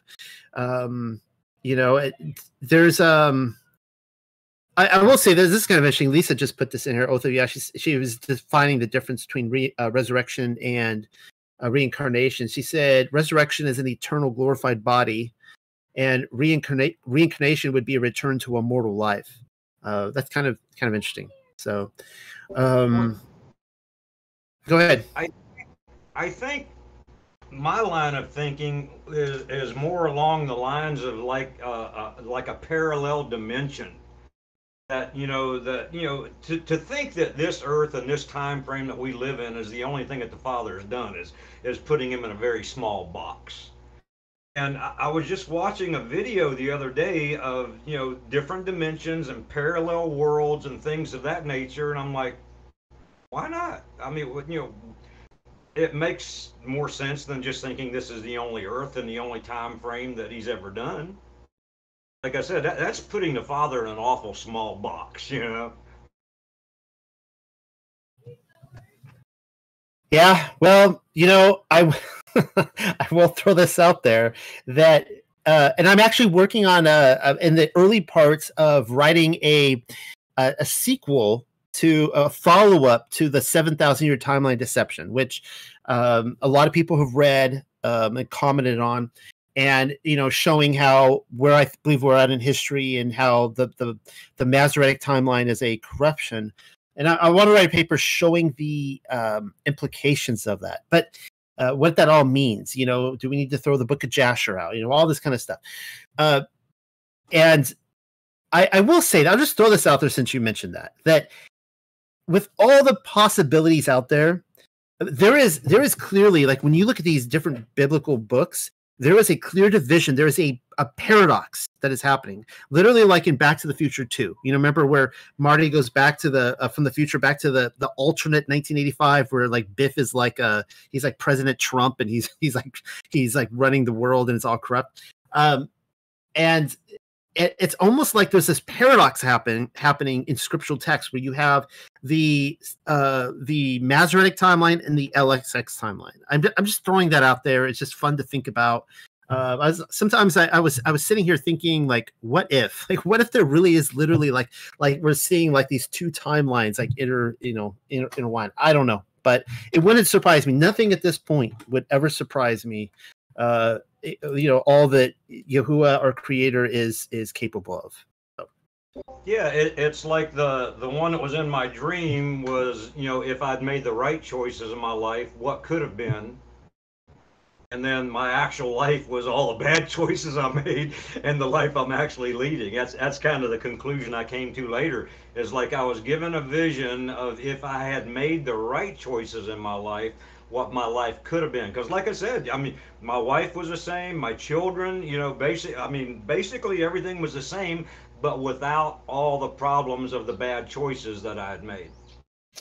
So, uh, Madeline said something interesting in there. She said, I've thought for some time that past memories could be from spirits that have attached to us. Okay, so I think what she's implying is that the past memories are are from somebody else, from another spirit, and I, I will say this: this is this is interesting um, that because we live in a realm of of, of energy. Uh, um, there is a very good possibility, and I, I have read papers in the past on like you know science papers and stuff where they have theorized on some of these things.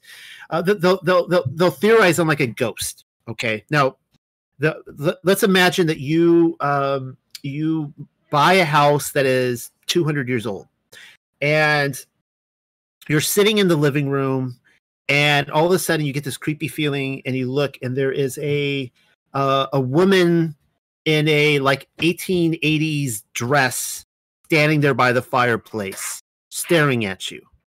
And she's there like a like an apparition for like 30 seconds and then she's gone and you're like what in the world is that? Was that a ghost? What what was happening? Was that a demon trying to convince me that they were a ghost? You know all these you know all these different things right? And the theory that's put forward is that um that we can be um, our minds, our bodies, um, all sorts of things could be burned into like the time itself, like just the, the, the cosmos, like a like a photograph uh, in a moment of time, and that that could replay later on. It's a very fascinating theory that it explain that can explain a lot of things that happen, uh, things we see and perceive that they could just be something that was burned in from the past um, just throwing that out there. Again i don't know um, and i don't know if that's what madeline was even in, insinuating. I mean you know i think she was talking more about other spirits giving you these memories but um, you know some i think that our our our thoughts are very powerful and I've, we've gone over that how the things you say and think can change reality around you and what if sometimes uh, people's experiences are literally burned into time itself or you know uh, the realm around us and just replay it and revisit it again, like a like a recorder that we can sometimes experience. I don't think that's that far out there. I think that's you know perhaps very easily explained.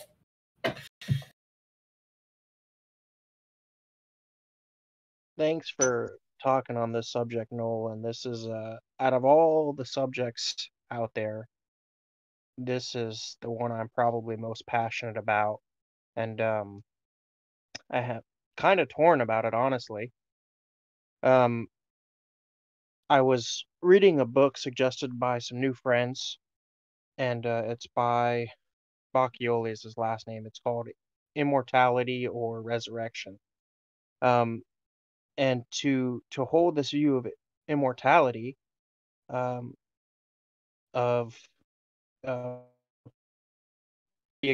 currently a supporter of is you have to believe in a dichotomy, trichotomy, you know, economy of some sort, if I can make up that word. And when I'm reading this book, the Hebrew in the Old Testament, it's the word for soul um, is used in reference to someone who is, is dead. So basically, they're they're not the author of this book is not a proponent of dualism or the dichotomy or anything like that. They are putting forth in their mind the fact that there is no difference between the soul and the body, which typically I disagree. Is in the Old Testament, there's quite a few references they've given, and it's using the word soul to refer to someone who to their their dead body. In other words, it's making a really good case uh, that there's not a dichotomy. And so I'm still working through that. That'll take some study. Um, you know, but you just get these gut feelings. And it, it could be um, what I think Madeline was talking about earlier and, and other people. Uh, but I know I can't be the only one. You get this gut feeling, especially as a youth, that you remember. When I'm when I'm talking youth, I, I'm saying like young, like two, three, four years old, uh, about things that were before. You know, when people talked about deja vu and things like this. And in in the official, you know, canon of the 66 books, you don't really see a lot of talk. It's only in the extra biblical books, you know, that we find it. Enoch is a huge one. Um, of course, if if you're not a um, a dualist, so if, if you believe that the the body and the soul are the same entity and there is no preexistence, well, uh, that's like a core tenet of Enoch. So what's true there? You know, Jasher talks about it. So it, it really impacts a lot of doctrine.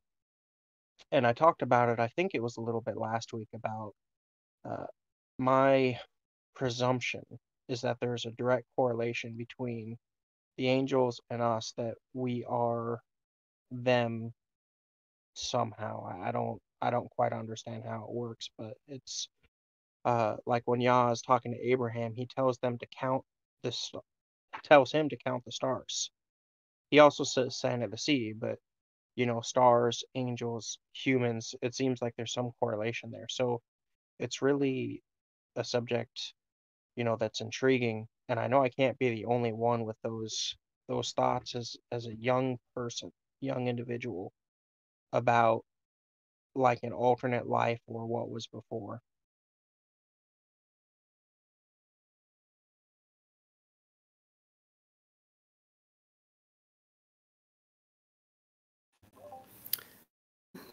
To me, this idea just requires too much scripting and doesn't allow for any free will. I mean, if every soul chose where it was going to go and the life it was going to have and the obstacles it was going to have to face, then that means it's already pre written. And I mean, there's, you know, Yah has a way for us to live, a way that is pre written in a sense.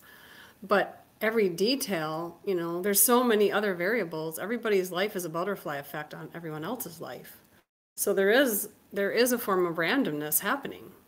And so I I don't know, I, I can't really I can't really mesh the two together in any coherent way if you're thinking about it in that in that way.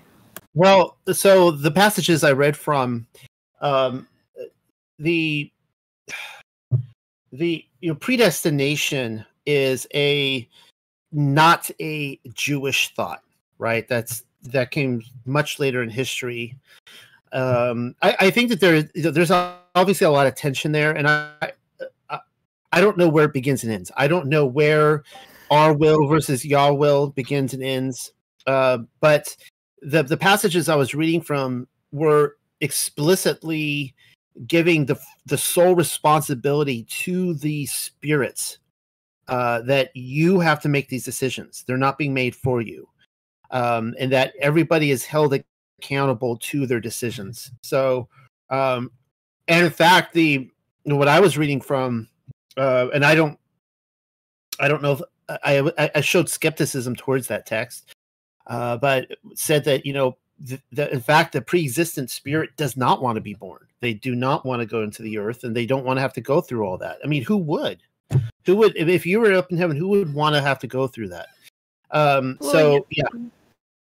Yeah i mean if you're speculating from our point of view and you're writing something out of pure speculation well of course. But um, the idea of predestination the doctrine quote unquote of predestination is just a misinterpretation of who is going to be quote unquote saved, right? So the predestination, the false predestination idea is that anyone that's chosen was was pre they were predestined to be chosen. Didn't matter what they did in their life, they were going to end up being chosen. But the truth is is that Israel is predestined, right? Yah is going to save Israel. So anyone that makes the choice to become part of Israel then is part of what has been predestined to be saved. That's why it says, and all Israel will be saved.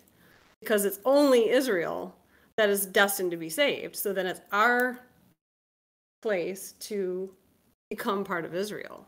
So those are like two different ideas in a sense. Yeah, no, I, I I think I agree with you, Lisa. I think I'm where you're at um, yeah, I know that there are some Calvinists in the room, and and you know everyone is going to have to kind of make that up in their own mind. Um, I, I, tr- I try to in, avoid the Calvinist debate at all cost. Um, I think for me, it's it's where it's a mystery to me as to where um, my free will versus Yah's will, um, you know, plays into this, and it, it's not as black. It's not completely black and white for me. I think there's a lot of gray areas where um, clearly there are times throughout human history where Yah said this is going to be done, and it was done. Um, for example, um, of the the twelve disciples that Yahusha picked, not one of them said no. He said, "I choose you, follow me," and they all followed him. Uh, if only there were like accounts of him going around and like choosing like a hundred people, and they're all like, "Nah, no, I'm not really interested." He's like, "Okay, Maybe cool." We didn't hear about those ones.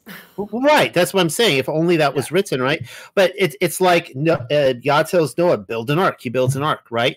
Abraham, leave a- Babylon, go out there. He follows him, right? Now, again, he might have called other people, but there there does seem to me, like in Scripture, that there are some moments where Yah's like, "This will be done," and it's done. Um, so that's for that.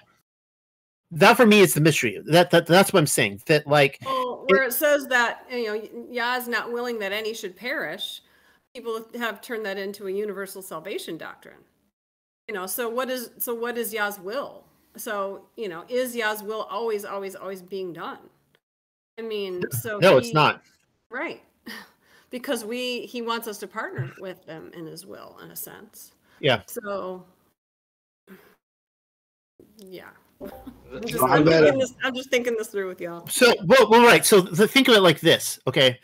So, he wants us to be like a vessel that he can use. So, at what point does, uh, because the idea of like a circumcised heart versus a, a, a stiff, you know, or, or a heart of stone, at, at what point uh, it's it's clearly Yah doing the circumcision of the heart, and it's he he's the the ruach hakodesh that empowers us to do things. So, at what point?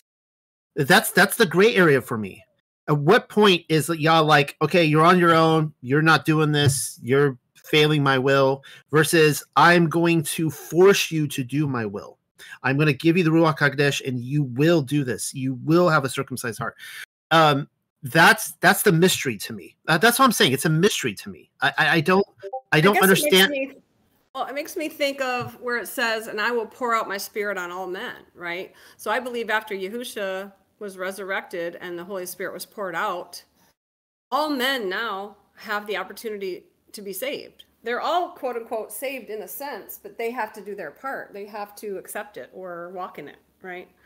So it, there's another verse I just found recently, it, it, and it says, "And he commands it's a command he commands all men to repent. I was like whoa. So if you don't repent you are breaking a command. So literally all men are saved. I mean this is kind of it kind of goes back to um, kind of a christian thinking now that i'm thinking about it but so it was for the salvation of all men. He poured out his spirit on all men but are all men going to receive it no all men are saved, but are they going to walk in it? No. So that's that's where we see that dichotomy, I guess. Well, I mean, you know, if we have free will, which I believe we do, you know, we have choices that are put in front of us. Now, in my opinion, one of the biggest ways that the Father, when He has a specific plan for a specific person, the only thing He has to do is put obstacles in your way. It's a matter of cause and effect. Okay, if you're driving down the road and the Father has a plan for you to do something, but yet Satan puts an obstacle in your way, let's say like it's a head on collision with a bus. The Father knows the bus is coming. He knows Satan has that plan for you. He causes you to have a flat tire.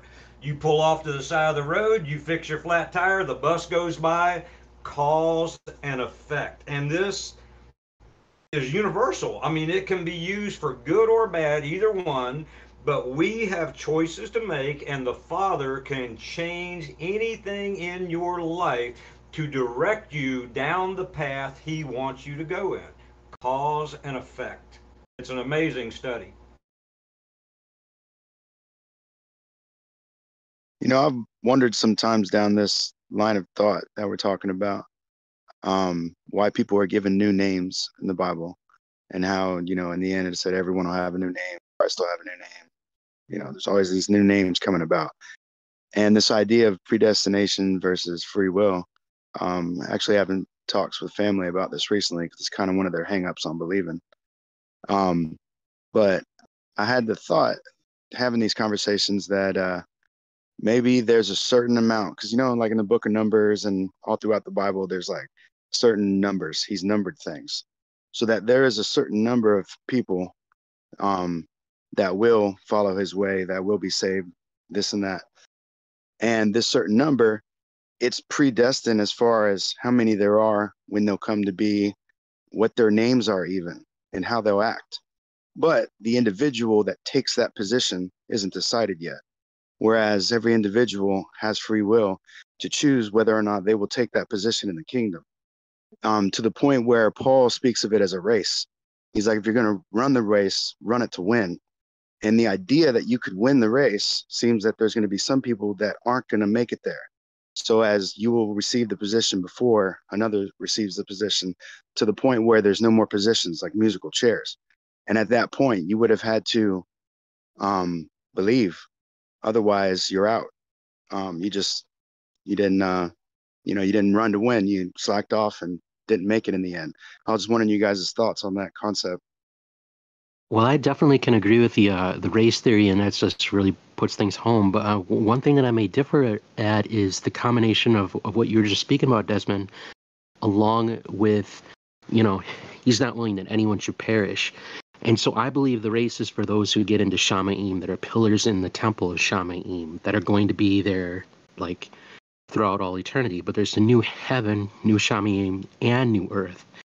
And the Bible makes reference to um, three different types of people there's the righteous, the sinners, and the wicked. I believe the wicked go to Gehenna, the lake of fire, but those who, and then they cease to be no more, they cease to exist. He's not willing that anyone should perish. So there's a difference between those who go to Shamayim and those who go to the new earth. And that would make sense under um, what you were talking about, that the 144,000, particularly in this case, that might be what you were not referring to. Um, but if there is a limit of those who are um, predestined to be predestined to that number, but the rest, he's not willing that they that they they die.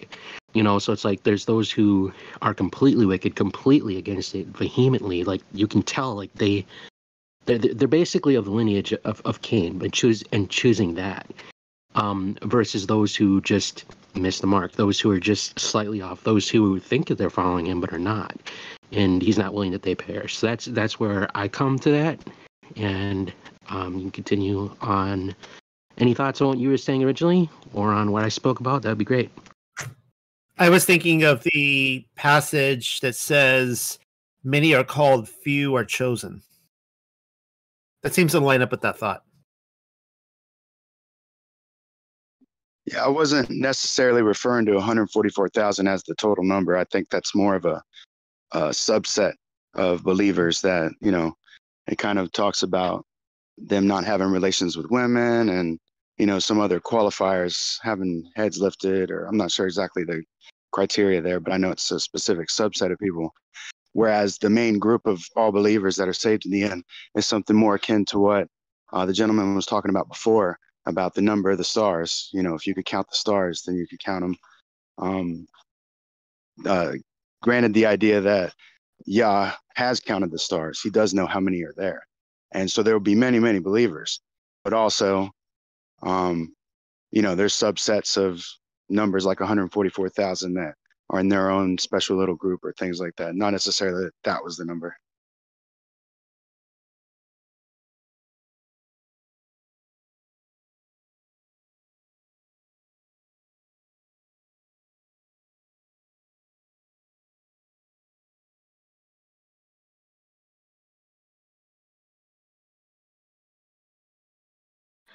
So I had some notes here on on what you were talking about today. Not to kind of change the subject, but um, that was that was very interesting, all of it. But um, I had some notes um, that I made about what you were talking about today in general, and I think um, someone else who talks a lot about pre-existence is Zen, and so it's worth mentioning, I think, a couple points that he says. Um, so, with regards to, you read a passage from the Legends of the Jews where it talks about that Satan approached um, after um, Hawa or, or Eve's fall, um, and it was and it was after the fall that he approached her.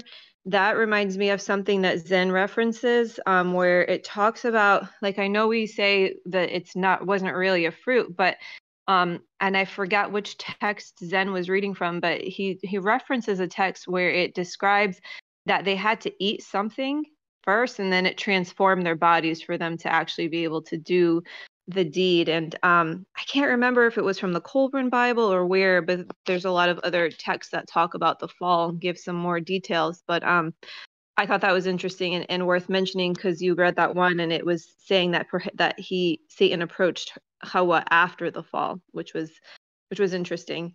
Um, the other point that, and this is something Zen mentions as well, and it's something you said today, um, Noel, was about how um, that our existence here had perhaps had something to do with something that we did beforehand, um, or something we did wrong beforehand, and that that is also something that Zen references. Um, he he talks about, and I wish I knew which text this was from because I kind of want to go into it and dig deeper to this. But he mentions his mentions it in, in reference to the war in heaven and that what our stance was um, during that time dictates whether we end up here or not having to make that decision um, you know for our salvation really. So i found that that um, interesting and i don't know where he's referencing that from. I wish i did.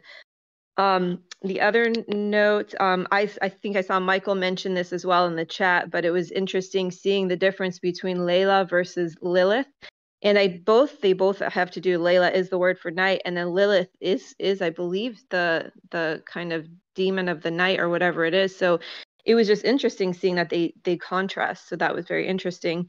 And then with regards to the seed, I guess this kind of leads into that as well. I think the last point you mentioned about Abel and um, the scripture from Enoch, how Enoch, it was 22, 5 through 8, where Enoch went through and he heard the souls crying. And I've read that before, but I didn't put it together with this, but he heard the souls crying.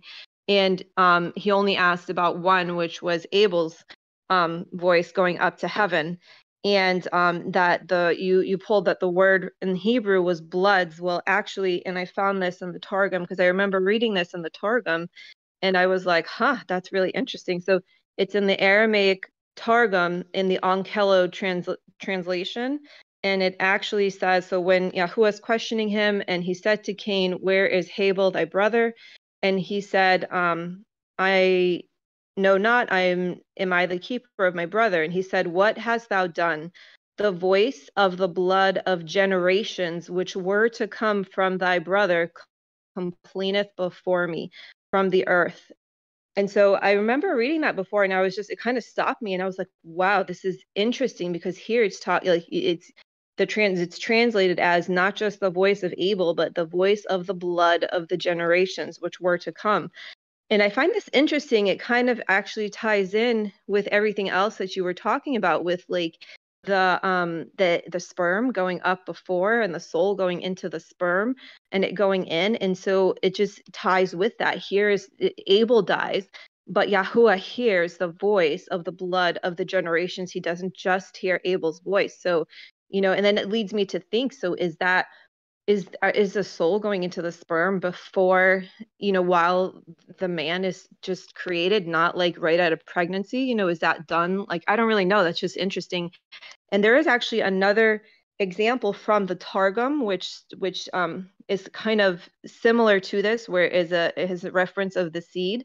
Um and it was and i wish i remember where i just remember reading it and just stopping me being like wow that's an interesting thing that we don't get in the masoretic but it was where Moses was about to kill the um, the Egyptian guy who was who was um, beating the slave, um, one of the Israelite slaves, and um, it said that he discerned that none he could see by prophecy or something like that or he discerned that none of the seeds of this egyptian would ever become proselytes. So it wasn't like he was just looking at the man and seeing what he did there but he like discerned into the future and could tell that like nothing was going to come of this man's seed and then he decided to kill him. So um i find all all of that kind of interesting in it ties in with the whole pre-existence and the seed and um, it was all well done but um it's just a lot of you know scriptures to to to look into but um but those are those are my notes.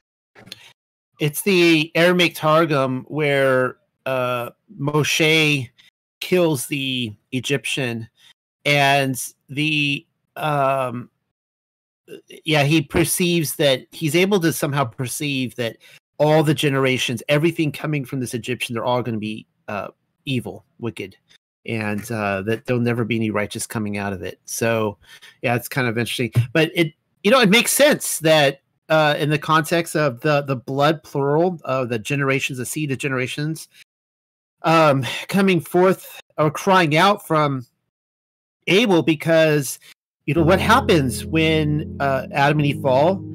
Uh, Yahuwah prophesies to the serpent that the Messiah is going to crush his head right? That this, there's gonna be a seed born of the woman. Uh, so it, that seed's not coming through Cain, so it's coming through Abel.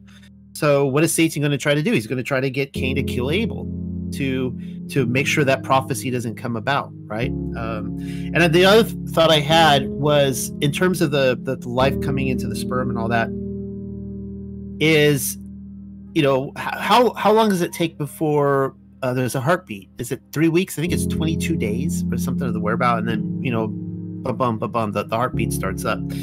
And um, so obviously, if I had to guess any time when in uh, the fetus, uh, you know, whatever becomes a, a, a living being, it seems that that, you know, a good indicator right there um, that the that a pre-existent soul would have entered by that because you know you think about it like um, most women have because of the the sippy cup the uh, unfortunately the um, miscarriages have gone through the roof. And i'm not commenting on that. Uh, just historically miscarriages are very common. And a lot of um, uh, uh, uh the young married couples who are trying to have children they don't really know this and it's something unfortunately they have to experience. Something that uh, mrs hadley and i had to experience as well and you know having miscarriages are uh, terrible when you're when you really want children.